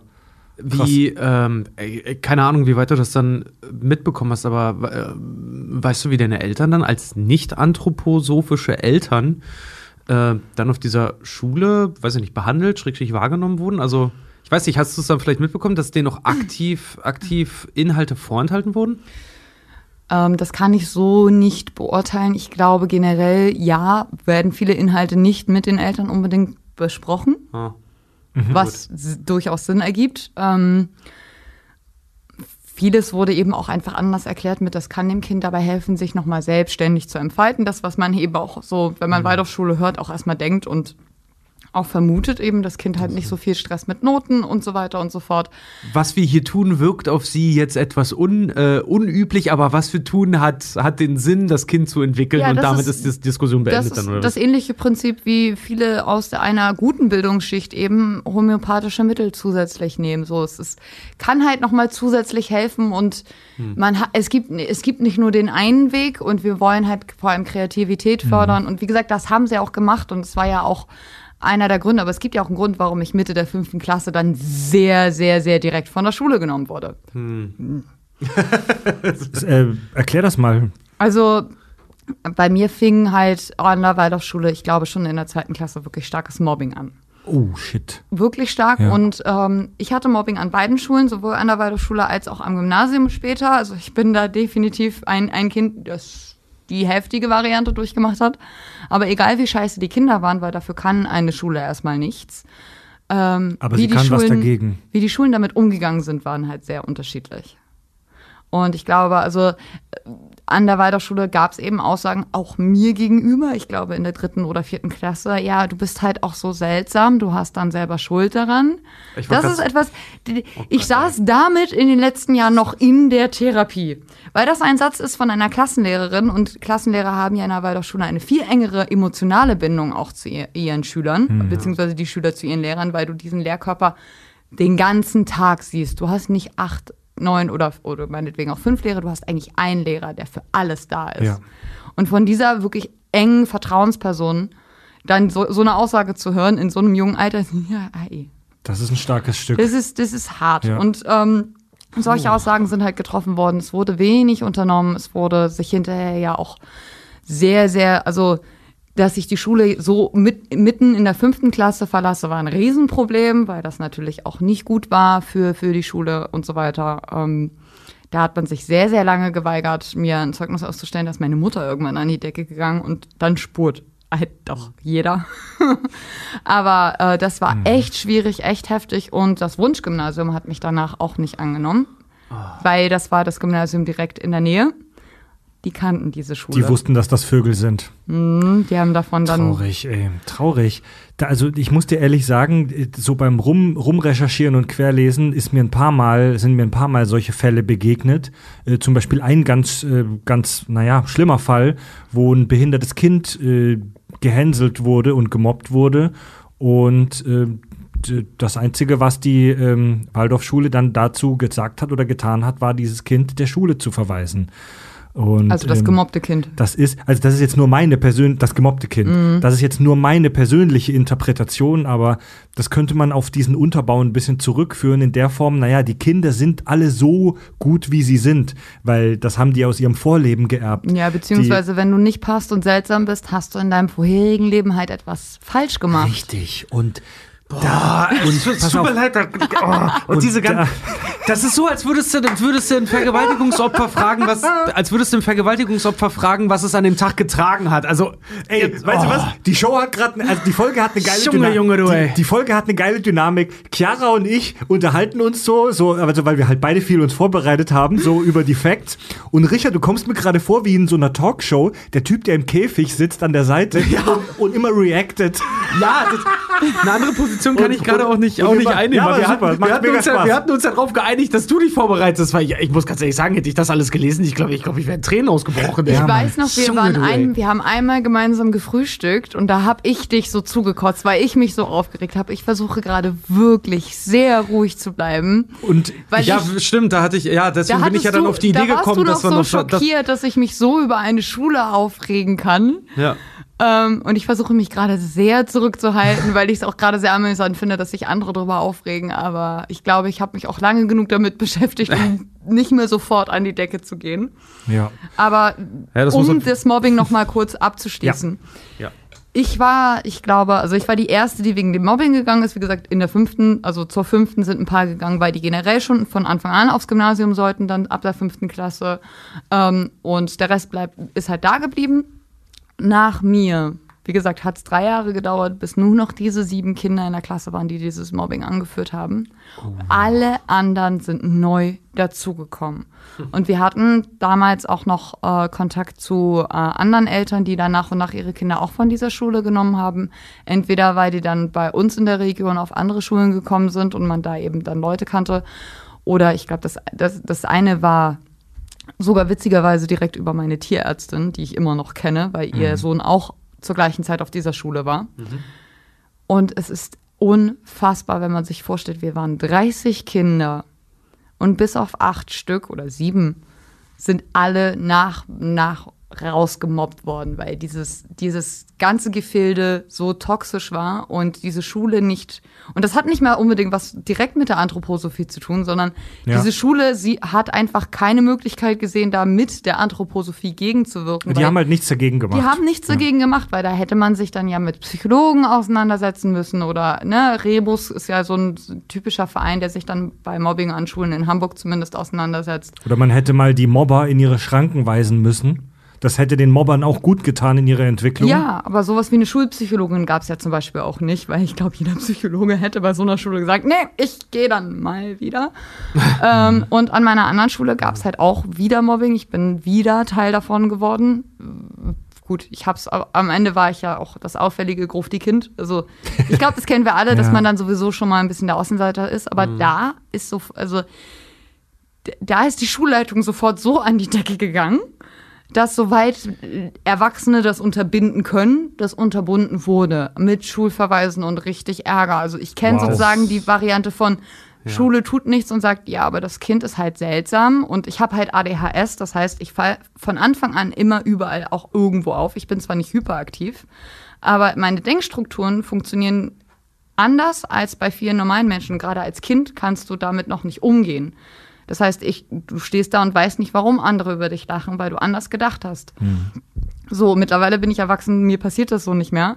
Aber anstatt dann eben zu sagen, auch man, ne, jedes Kind darf individuell sein und so sein, wie es ist, nee, du wirst eher wirklich zur Gleichheit erzogen. Und wenn du dann da rausbrichst, Krasse Geschichte, ja. Ich muss auch sagen, versteht uns da mal an der Stelle nicht falsch, ne? Ähm, ähm, es ist eine Frage dessen, wie mit solchen Fällen, weil, okay, dass an deiner Schule oder an der, an der Waldorfschule Mobbing stattgefunden hat, äh, würde ich jetzt einfach mal sagen, dass das ist was, das, das passiert, so blöde wie es jetzt klingt, ne? Egal auf welcher Schule du halt bist. Die Frage ist nur, wie geht die Schule mit diesen Sachen halt um? Und wenn die eigene Ideologie dich im Prinzip davon zurückhält oder es eigentlich noch bestätigt, dass ein Kind zu Recht gemobbt wird, weil bist ja selber schuld, du bist ja ein Weirdo, dann muss ich sagen, ist das ähm, aus meiner laienpsychologischen Denkweise jetzt der absolut falscheste Weg, den du halt irgendwie gehen kannst, um einen Menschen halt nicht irgendwie auf, auf einen ganz, ganz anderen Pfad halt irgendwie äh, danach hineinzuschicken. Wo ich dann noch sagen muss, so, das ist das, was ich diesem System dann auch wirklich dahingehend, weil es der, das Format skeptisch ist, wo ich sagen muss, das muss skeptisch betrachtet werden. Darf- weil ja, das, da- da, da- geht, das geht, da, da, da geht, da, da, da, wissen. da, da, da nehmen die sich halt, sorry, aber äh, Sachen raus, wo eine andere Schule, ich sag nicht, dass es auf anderen Schulen besser läuft, überhaupt nicht, aber eine äh, äh, andere Schule mit einem mit einem Oberhaupt und Co oder einer Direktion, die haben dann die Möglichkeit halt, ja, einen Psychologen, einen Vertrauenslehrer oder eine, eine Vertrauensperson oder wen auch immer oder eine Organisation kommen zu lassen, die sich den Laden halt angucken und dann sagen, hört mal, das und das und das funktioniert bei euch einfach irgendwie nicht und ihr müsst ähm, ein paar Leute vielleicht auch einfach disziplinieren oder sowas. Ja, oder mit den Eltern sprechen und Ja. halt auch mal die Eltern ankacken, weil natürlich hat eine Schule nur bis zu einem gewissen Grad Möglichkeiten.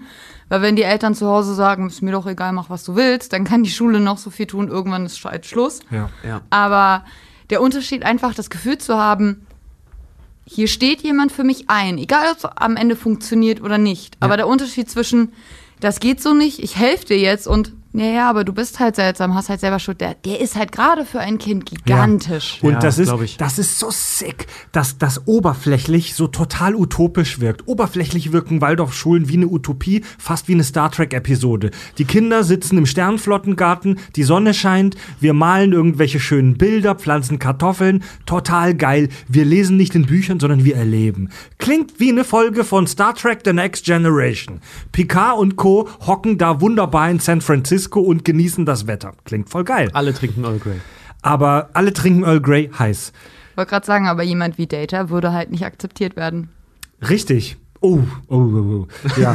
Ah, ja, aber der, der ideologische Unterbau, äh, macht mal ein Trinkspiel. Je- Jedes Mal, wenn ich ideologischer Unterbau sage in dieser Folge, trinken Schnaps. Der ideologische Unterbau ist, wenn man den sich eigentlich anguckt, total menschenverachtend.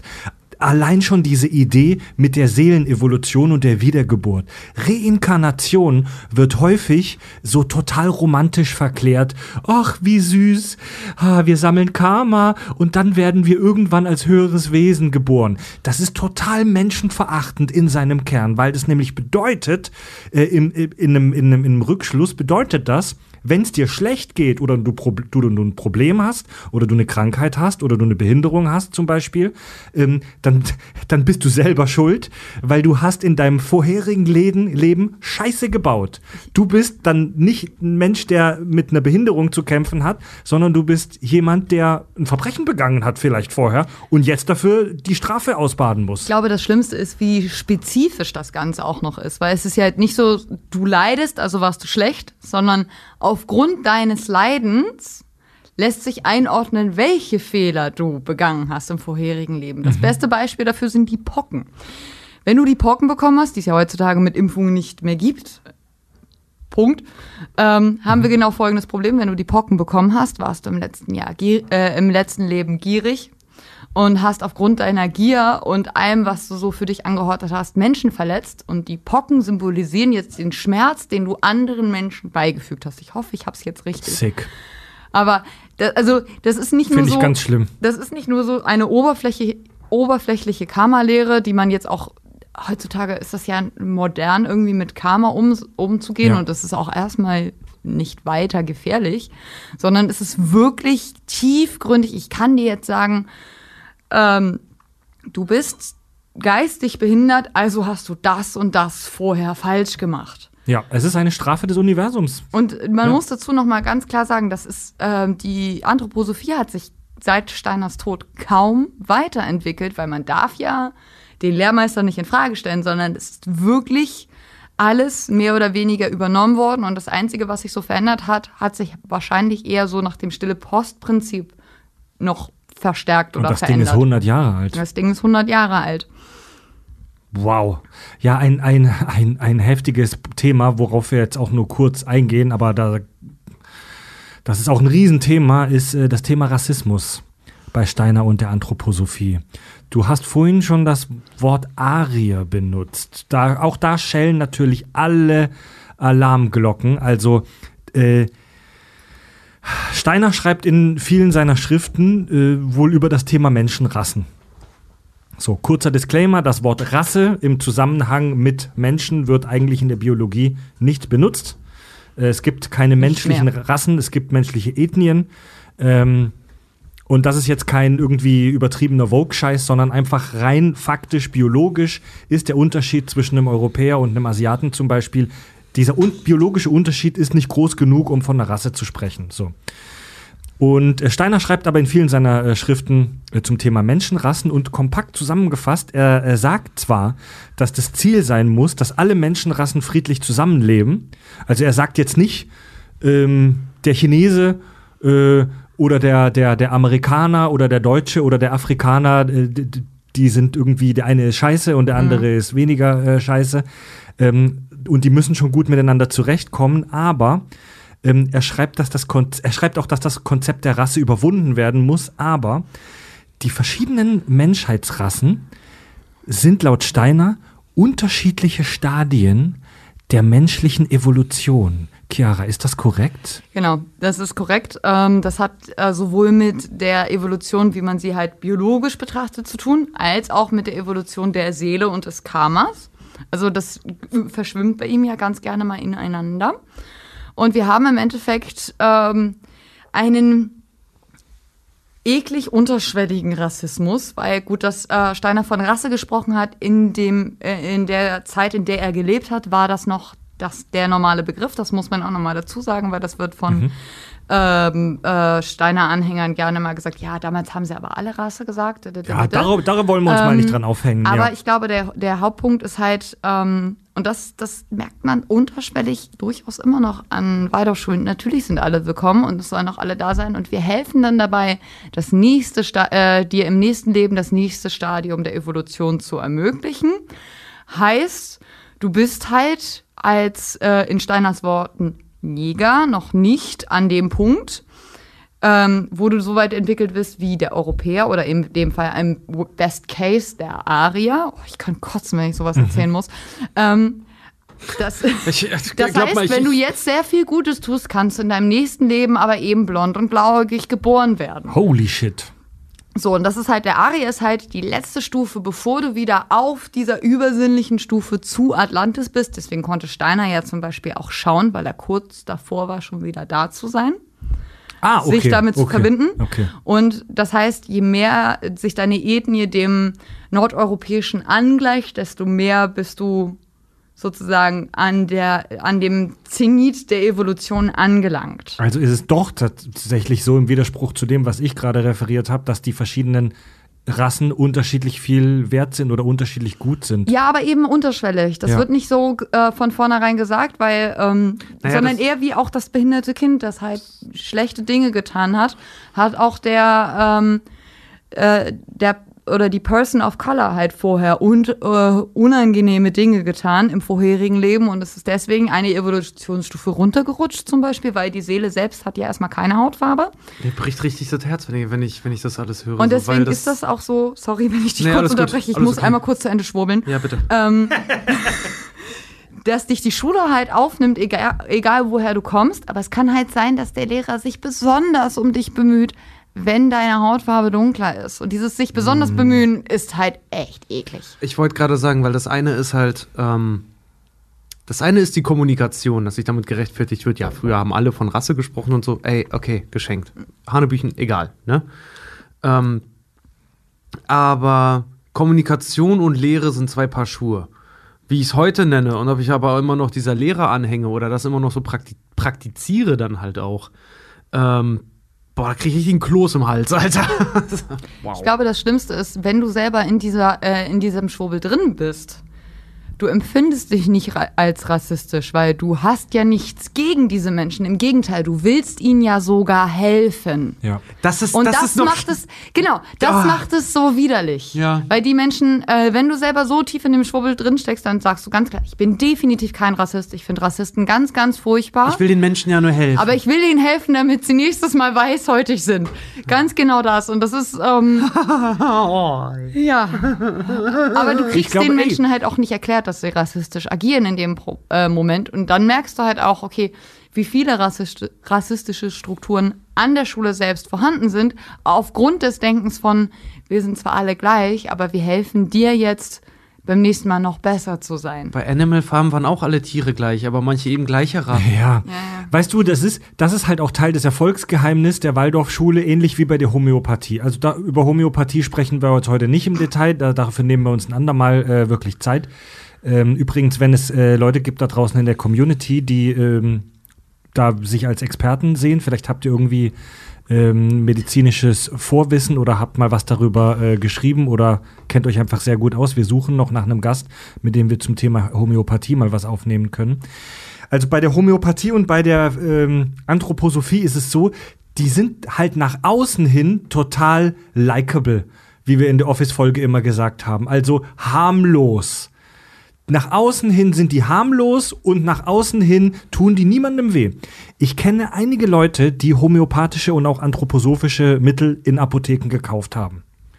Und alle Menschen, die ich persönlich kenne, die sowas gekauft und konsumiert haben, hatten keine Ahnung, was da dahinter steckt. Niemand, den ich kenne, der sowas nimmt, hatte auch nur die leiseste Ahnung, was wirklich Homöopathie ist oder was Anthroposophie ist.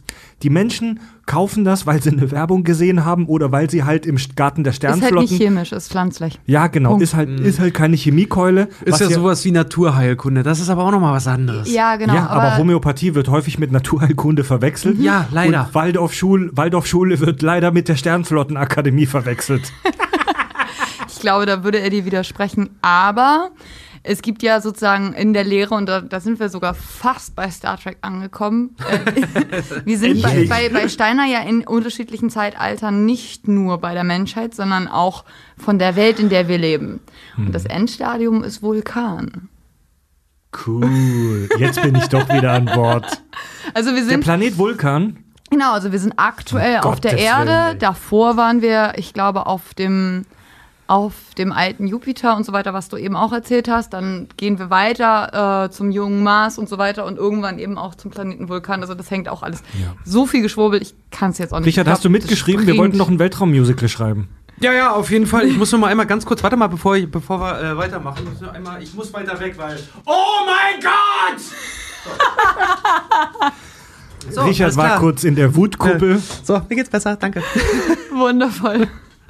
Ja, und ich glaube, witzigerweise war ich wegen meinem ADHS, weil jetzt ähm, als Kind nicht behandelt wurde, sogar, ich glaube, auf Anraten meiner Lehrer bei einer homöopathischen Ärztin. Natürlich. Klar, was denn sonst? Und alleine, was da im Wartezimmer an, also so als kleine Anekdote, was da im Wartezimmer so an Büchern lag mit, es gibt Außerirdisches und, und Präastronautik und schieß mich tot und da blätterst du als Kind halt durch, weil da sind spannende Bilder drin. Du liest ja die Texte Ja, so. Denike ist ein super Geschichtenerzähler. Und da bin ich, äh, und äh, da ist meine Mutter halt auch mitgegangen, weil sie dachte, naja, es kann zumindest nicht schaden. Und dann, es hat ja auch irgendwo gewirkt, weil man hat mir dann, ich glaube, irgendwas von der Tarantella, also von irgendeiner Spinne gegeben. Und ich habe nur Tarantella gehört und wusste, das ist ein sehr durchgeknallter Tanz, den ich im Tanzunterricht hatte und habe dementsprechend mich die ganze Woche placeboartig danach verhalten, immer wenn ich die Pillen bekommen habe, weil ich dachte, das muss jetzt so, keine Ahnung. ja, okay. Geil. Ja, gut. Ne, aber da merkt man, okay, ich hatte halt mit sehr viel von diesem Esoterik-Zeug immer wieder über diese Schule dann auch zu tun, wo ich mir im Nachgang so denke, meine Mutter ist medizinische Fachangestellte. Wie kommt die da hin? Ach so, darüber, okay. Ähm, man geht dann halt mit und nein, meine Eltern sind überhaupt nicht esoterisch und die haben auch mit Esoterik nichts am Hut, weil im Zweifelsfall am Ende gar keine Zeit dafür. Das finde ich immer noch schlimmer. Deine Eltern, also Eltern sind ja jetzt, sag ich mal, laut Default, äh, nach, nach Grundeinstellung jetzt nicht so drauf, dass sie sagen, sie wollen ihrem Kind schaden halt. Nein, um Gottes Willen. So, Also, nee, wer ist das schon? Niemand ist so Ja, klar. ganz genau. Erstens so, das, das- nicht, aber ich glaube vor allem meine Eltern sind null esoterisch. Ja. Meine Eltern haben auch mit Religion nichts am Hut, außer an Weihnachten, weil das Krippenspiel ist halt so hübsch, aber das ist halt gemütlich. Mhm. Meine Eltern haben für sowas, die sind zu pragmatisch für solche Dinge. Ja, und weißt du, die, die, die allermeisten Kinder, die auf Waldorfschulen waren, leben ein normales Leben und gehen auch von der Schule ab und kommen gut ins Berufsleben rein. Ich kenne auch außer dir noch äh, zwei andere Leute, die auf Waldorfschulen waren, die stehen tatsächlich normal, ganz normal im Berufsleben leben und sind so wie du äh, erfolgreiche erwachsene Menschen geworden. Aber ähm, aber da ist halt was Blödes drin. Das Überraschungsei ist von außen geil, aber es ist von innen mit Scheiße gefüllt. Ich glaube- Und ich kann es nicht ignorieren, dass da Scheiße drin ist. Ja, ich glaube, die Menschen, die wirklich in dieser Lehre dann drin bleiben, die lernst du auch nicht unbedingt kennen. ich glaube auch, die bleiben Das in ihrer ist halt, die Bubble. bleiben in ihrer Bubble. Das Ja, ist genau ja. das Prinzip von, das wird auch nicht so gerne gesehen, dass du Freunde hast außerhalb dieser Schulcommunity, diese ganze Schicksalsgemeinschaft, Schule und Elternrat und so, das wird sehr, also nicht erzwungen, aber es wird schon sehr gefördert, dass die sich untereinander immer mehr vernetzen, damit das so eine Community bleibt. Wie bei den Zeugen Jehovas, da kriegst du ja auch in der, in der Gruppe, wirst ja, ich sag mal so, in, in Gruppe, Gru- bei manchen Gruppen, ich, ein Freund von mir ist, äh, war bei den Zeugen Jehovas, ähm, der ist geächtet worden, weil er einen falschen Film gesehen hat. Ja, also ich glaube, so drastisch ist es nicht, aber die Waldorfschule selbst funktioniert halt als sehr, sehr, sehr gutes Sieb einfach. Ah, und das ist halt okay. genau der Punkt von, ich kenne super viele, die da irgendwie rechtzeitig raus sind oder irgendwie die Kurve gekriegt haben. Ja, weil die Waldorfschule als Sieb funktioniert. Und spätestens ab dem Punkt von wissenschaftlich denken und dann studieren gehen, entscheidest du dich irgendwann, gehe ich weiter in diese esoterische Richtung oder reicht mir das jetzt? Und äh, wir kennen, also ähm, mein Partner und ich kennen auch ganz viele in dem Bereich. Die sagen, okay, die sind, äh, machen alle ihr normales Ding, sind zum Teil sogar ins andere Extrem gegangen und eben im wissenschaftlichen Bereich gelandet, vielleicht auch um irgendwas zu kompensieren. Aber die haben irgendwo alle so ihren, ihre Macke. Gut, wir kennen nur Leute mit Macken, aber da fällt es irgendwie nochmal auf, weil man da eben auch Dinge anders nachholt. Das ist das, wo wir, wo du, was du vorhin auch schon angesprochen hast, mit dem, ne, wenn, wenn Kinder schon schreiben können, das wird halt unterbunden, wenn Ja. die schon Dinge machen, die sie eigentlich in ihrem Alter noch nicht machen dürfen. Dem Xiaomi seine. Tochter, der bei uns ja oft Bil- Bimi Bildmischer gemacht hat, dem Xiaomi seine Tochter. Die- Xiaomis Tochter, dem Xiaomi, Xiaomi, dem. Xiaomi seine Tochter, da rollen sie mir Oh, die Fußnägel. Hamburgerin Xiaomi stirbt gerade. Xiaomi, du hörst bestimmt gerade zu. Korrigier mich. Die ist so um die zwei Jahre alt, so anderthalb bis zwei Jahre alt. Und die ist in ihrer Entwicklung sehr weit, was Sprechen und Lesen angeht. Die kann, die kann schon Sachen, äh, die kann schon die Buch, das ganze Alphabet kannst du dir nennen und so weiter und kann tatsächlich, obwohl die noch gar nicht in der Schule ist, natürlich, schon so ganz einfache Sätze vorlesen. Also die ist da schon richtig weit. Okay. In der Waldorfschule würde das unterbunden Du werden. darfst oder du lernst lesen und schreiben erst ab der zweiten Klasse, weil du dann das Alter erreicht hast. Du gehst hier in diesen sieben Jahresschritten. Meistens wirst du mit sechs eingeschult. Es müssen alle sieben sein, bevor ähm, sie lesen und schreiben lernen dürfen. Klar, Ähm, warum? Klar. Du machst das erste, und ich, daran kann ich mich massiv erinnern, weil das war bei uns auch so. Du machst, wir haben im ersten Schuljahr immer mit Wachsmalstiften Formen gemalt und so. Das ist eine, eine ähm, Lehrtaktik, ähm, dem Kind erst so irgendwie das Handgelenk auch irgendwie zu trainieren, dass es halt äh, Form schreiben kann und so weiter, die mittlerweile an normalen Schulen massiv verpönt ist auch. Äh, dass du halt Formen und so weiter erst nachmalst und Kinder, die schon lesen und schreiben können, sind halt ein Jahr lang massiv unterfordert. Und im zweiten Jahr kriegst du deinen Füller. Und ab da darfst du anfangen, lesen und schreiben zu lernen. Und daran kann ich mich massiv erinnern, weil dieses, du bekommst deinen Füller, du bist jetzt in dem Alter, in dem du lesen und schreiben darfst, massiv bei uns zelebriert wurde. Daran, deswegen, wir haben auch alle den gleichen Füller bekommen, was ich okay finde, ne? so ke- keine Eifersucht und so, aber daran, das ist irgendwie so ein, so ein Ding, das ist mir Ja. auch massiv im Kopf geblieben, weil das so als, du hast die nächste Stufe erreicht ist. Und das ist halt genau das Ding. Nach Steiner gehst du ja in sieben Jahresschritten, was die Evolution anbekommt. Da hast du. Äh, Das heißt, von, mit 14 gibt's dann Tinte, ja? So ähnlich. Also du hast halt, du fängst halt, ne, du gehst äh, in Jahr siebten, da, da ist von 0 bis 7 Jahren bist du ein rein physischer Leib. Das, den Begriff hatten wir vorhin halt auch schon. Ähm, in der Zeit bist du im Endeffekt einfach nur die Körperhülle. Du bist nach Steiner erst mit 21 plus ein vollständiger Mensch. Du gehst halt in sieben Jahresschritten, kommt immer mehr dazu, bis du ein vollständiger Mensch bist. Das ist so widersprüchlich, weil so bis es soweit ist, formen wir diesen Menschen also, ja? Was ja eigentlich wir nicht machen wollen, weil er ist, wie er ist. Oh, Junge, ey. Das Mhm. heißt, und das wird auch am, also das erste Jahr siebte endet halt mit dem siebten Lebensjahr und wird so ungefähr am Zahnwechsel festgemacht. Okay. Ja, okay. Gibt noch viel mehr dazu, aber ich gehe jetzt erstmal weiter, sonst kommen wir überhaupt nicht voran. Dann kommen wir ins, äh, in die nächste Stufe 7 bis 14. Das ist der Ätherleib. Na, der Zahnwechsel beginnt. Ähm, du darfst jetzt anfangen, äh, lesen und schreiben zu lernen, dich mit äh, Prinzipien auseinanderzusetzen. Du wirst hauptsächlich noch mit Handwerk und so beschäftigt, aber du hast Deutsch, du hast Mathe, du hast, ähm, wir hatten auch Englisch, aber eben nur Singen und Tanzen. Also die wurde Englisch nicht beigebracht, du hast nur einfach nachgesungen. Du wirst da darauf vorbereitet, erstmal auch noch alles nachzuahmen. Weil du dadurch halt lernst, lernen durch Nachahmung. Dann Das kommen ist ja ein ganz großes Ding in der Waldorfschule, Mhm. Lernen durch Nachahmen. Dann kommen wir äh, zur Phase 3, das ist der Astralleib, das ist 14 bis 21.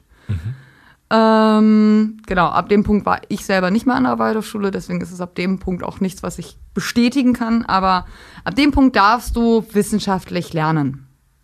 Du hast vorher zwar auch schon Biologie und so weiter, aber dann eher, wie gesagt, Kartoffeln anbauen und nicht, wie funktioniert die Kartoffel.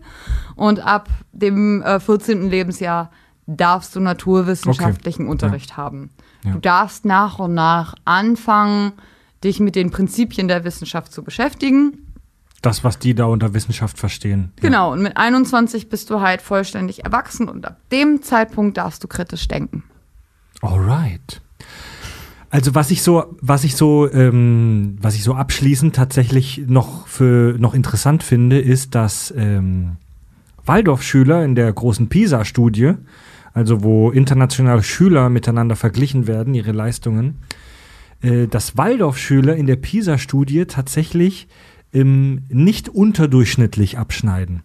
Also in dieser PISA-Studie kann man nicht feststellen, dass Waldorfschüler schlechter abschneiden als Schüler von normalen Schulen.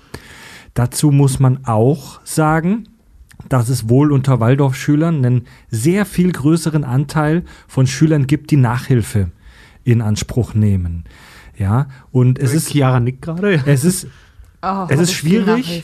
Also ich habe einen mit, mit einem Experten, von dem ich mir ein Interview angeguckt habe, äh, der äh, Experte meinte, ähm, vermutlich, also er betonte, dass es nur eine Hypothese ist, aber vermutlich lässt sich das darauf zurückführen, äh, dass ähm, Waldorfschüler eher aus gut betuchten Häusern kommen.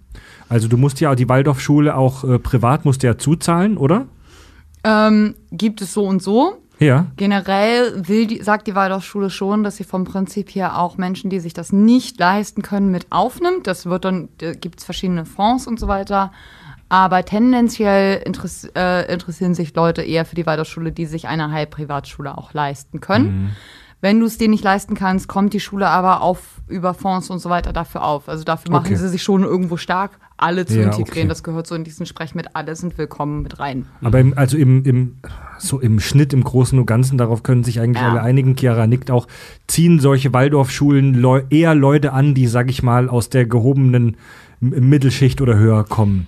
Das Also- habe ich beim Schulwechsel halt dann auch nochmal gemerkt, wenn Ja. du auf so ein Stadtteilgymnasium gehst, dass dann da doch Ein rauerer Ton herrscht. nicht unbedingt rauerer Ton, aber ähm, man ist ja auch immer mal bei Schulkindern zu Hause für Projekte Mhm. oder sonst irgendwas und du merkst auf einmal, okay, ähm, wenn ich jetzt im Nachgang, also damals habe ich es nicht gemerkt, aber wenn ich jetzt drüber nachdenke, ja doch, die meisten hatten irgendwie ein Reihenhaus oder sonst irgendwas in die Richtung, also das war schon ganz gut betucht. Ja, also Waldorfschulen leider auch wie sowas wie hier Homöopathie und so, das zieht eher wirtschaftlich gut gestellte äh, Familien an. So, ey, ganz ehrlich, der der Vater von vier Kindern, der drei Jobs parallel hat, äh, um irgendwie über die Runden zu kommen, der hat einfach keine Zeit und auch keine Kohle, um sich für so einen Scheiß wie Globulis zu interessieren. Ähm, oder so ein, so ein Schwurbelscheiß wie Waldorfschule. Das ist etwas, das zieht eher wirtschaftlich gut gestellte Leute Ja. an, die dann halt auch ähm, Jetzt aber Hans XY, der in der sechsten Generation halt irgendwie erbt, noch nie irgendwie Arbeit gesehen hat, der denkt, das ist doch eine gute Nee, Variante. die jetzt sind, die sind schon wieder zu weit drüber, die gehen auf Privatschulen. Ach so, Die nein, sind nein, schon wieder ach, zu ja, weit stimmt. drüber. dann- ja, da ist Aber es, so die, die Schicht, die gerade so genug Zeit hat, um zu sagen, zum Beispiel, ich kaufe mir jetzt das homöopathische Arzneimittel, weil wenn es nicht funktioniert, tun mir die 27 Euro für die Globulis nicht weh. Genau, Barmer freut sich. Ja. Ja, Chiara, ähm, bereust du es, dass du da auf der Schule warst? Würdest du es ändern, wenn du die Zeit zurückdrehen könntest? Da ich nicht weiß, wie viel ich dann an mir selber ändere und ich mittlerweile sehr zufrieden mit mir bin, jein. Also, Ah. Du bist nein, Sachhörerin, du bist dir Zeit, Raumzeitparadoxe bewusst. Ich reise nicht in die Zeit zurück, das, das ist Ja. nie eine gute Idee. Never, niemals machen, ja. ja. Ich glaube, ich habe zu früh als äh, junges Kind Butterfly-Effekt gesehen. Das hat mich massiv verstört. Nein, ähm, es gibt viele Dinge, die ich mir gerne ähm, oder die ich dem nächsten Kind oder auch meinen Kindern, sollte ich irgendwann mal welche haben, ähm, ersparen würde. ja. Ähm, ich weiß definitiv, wenn meine, also so, weil man redet im Nachgang ja auch nochmal mit den Eltern darüber und so weiter. Und da gab es mehrfach die Aussage, hätten wir das gewusst, hätten wir dich da nie hingeschickt. Das finde ich krass, ja. So, und äh, Aber bei Aber- dir, bei gut, dir aber war das. Mama und Papa wollten, wie gesagt, nur das Beste. Mama und Papa wollten nur das Ist- Beste. Mama ja. und Papa haben ja auch abseits der Schule Kreativität und Musikunterricht zusätzlich noch gefördert, ohne Mhm. Ende. Ähm, Na gut. Aber sag mal, bei Grund, dir warum war ich ja- kreativer Mensch bin. So, das, Bei dir war ja der Auslöser, wo du gemerkt hast, boah, das hier ist ein Haufen Scheiße, das mit dem Mobbing. Ähm, wenn ich das jetzt richtig rausgehört habe.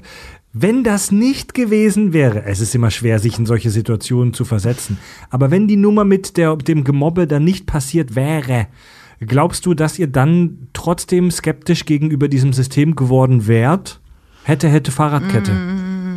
also, wenn ich mir mein, auch abseits der Waldorfschule so meine Jugend angeguckt habe und äh, ich war immer gegen alles und ich war massiv in der Punker-Szene vertreten. Ähm, komm halt komplett aus dem Punkt, ich musste gegen alles rebellieren und erstmal alles komplett in Frage stellen. Das so vom Charakter her glaube ich schon, dass ich mich damit nicht abgefunden hätte mit diesem Weltbild. Ähm, weil ich auch merke, ähm, mir tut es auch gut, Dinge, Aussagen und auch mich selbst immer wieder in Frage zu stellen. Und je mehr ich das auch jetzt im Erwachsenen, äh, im Erwachsenwerden zugelassen habe, desto besser geht es mir. So nicht alles scheiße finden, das ist vorbei. Das war halt mit 16 so die Sache, aber äh, Dinge in Frage stellen. Ähm, ich war immer ein sehr neugieriges Kind. Ich wollte eigentlich immer sehr gerne sehr viel wissen. Und ich glaube, ähm, ich hätte auch früher mehr gewusst oder mich früher auch mit vielleicht mehr wissenschaftlichen Dingen auseinandergesetzt, hätte es da die Möglichkeit gegeben. Meine Eltern haben halt viel Wert auf äh, Kunst und Musik gesetzt, das ist auch wunderbar. Die Waldorfschule hat das kritische Denken halt sehr unterbunden. Das, äh, wo du gerade das mit der Nachhilfe meintest, mein Wechsel von der Waldorfschule aufs Gymnasium. Und das war ja zur Hälfte der fünften Klasse. Also da war noch nicht viel mit, was die an Vorbildung auf dem Gymnasium hat. Das war heftig, ja? Ja, das war heftig. Ich bin, ich bin bis zur 10. Klasse habe ich gestruggelt. Ich hatte eigentlich durch die Waldorfschule seit der ersten Klasse Englischunterricht. Und ich war bis zur 10. Klasse beschissen in Englisch.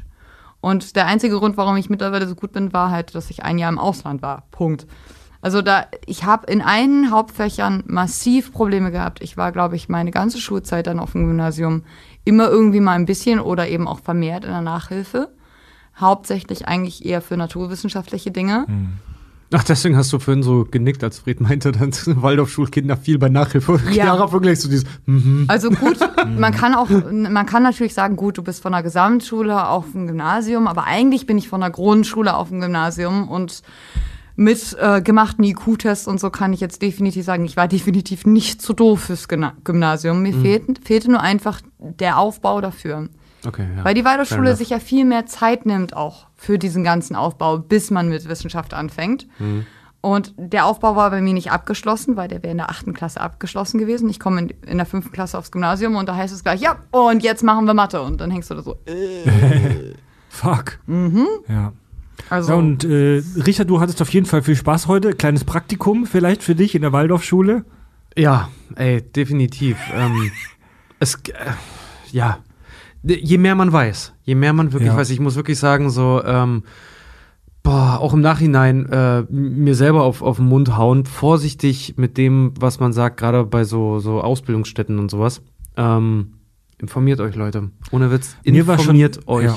Mir war schon immer bewusst, dass Anthroposophie irgendwie weird ist und wir hatten das damals im Rallye-Unterricht auch mal so ganz grundsätzlich, aber in, der, in den Vorbereitungen jetzt auf diese Sendung habe ich nochmal gemerkt, was für ein seltsames Gedankengebäude das ist.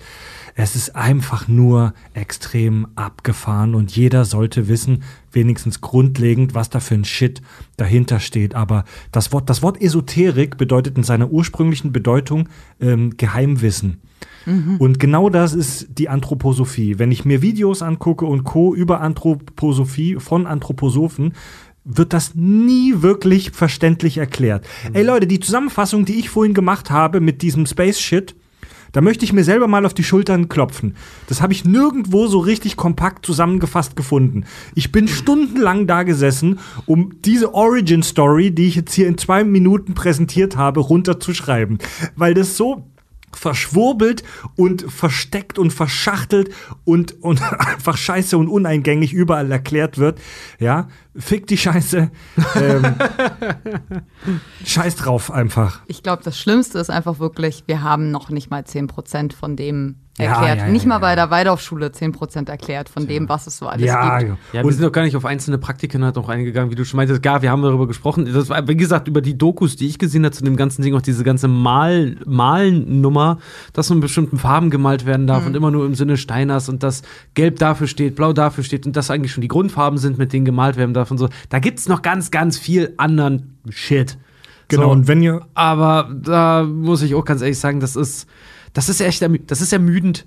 Das ist wirklich, das ist sehr, sehr ermüdend, sich, sich, äh, wenn man versucht, also wie gesagt, ich kann euch nur sagen, dass ich halt irgendwann gesagt habe, Fred, kannst du das vielleicht machen? Ich, ich, also ich habe es auch zeitlich einfach nicht geschafft, ne? Ja. Fred hat sich den dann, den, den, dem dann, dann angenommen, tue ich gerne. weil ich echt einfach gemerkt habe, okay, man, man kracht echt an so eine Wand, Äh, früher oder später. Es Also, schüchtert ein. Punkt. Wenn ihr, wenn ihr euch rund um das Thema noch weiter informieren wollt, wenn ihr vielleicht sogar sagt, ich möchte das verfolgen, was da so abgeht in der Anthroposophie-Szene, kann ich den Anthroblogger empfehlen, den mir auch Hörer ähm, empfohlen haben bei dem Thema. Äh, außerdem könnt ihr gerne mal die beiden Folgen angucken, äh, anhören, Verzeihung, im Podcast bei Hoaxilla. Ähm, verlinke ich euch beides in, den, äh, in der Episodenbeschreibung dieser Folge. Ich bedanke mich bei äh, Chiara, unserem rektakulären Gast heute. Du hast die Folge auf jeden Fall sehr, sehr bereichert und äh, sehr geil, äh, dein, deine Erfahrungen da zu hören. Ja. Ja, danke Super. schön. Ich glaube, ich möchte ganz kurz noch das Buch anmerken. Äh, eine kurze Kritik der Anthroposophie, weil da sind alle einzelnen Aspekte einmal so weit kurz aufgearbeitet, dass man einen guten Überblick hat, ohne dass man sich jetzt stundenlang in der Recherche irgendwie ermüden muss. Von Schra- eben einem ja. Lehrer, der ursprünglich mal an einer Waldorfschule war, das heißt auch wirklich Einblick hatte. Ich glaube, das hilft. Das ist auch, sind auch die Folgen, die, um die sich Huxilla im Endeffekt dreht. Ähm, Schreibe ich euch auch in die Episodenbeschreibung. würde ich empfehlen und ansonsten, ja, geht, geht da nicht hin. Schle äh, äh, äh, Schlussfazit dann, ja. Ja. ja.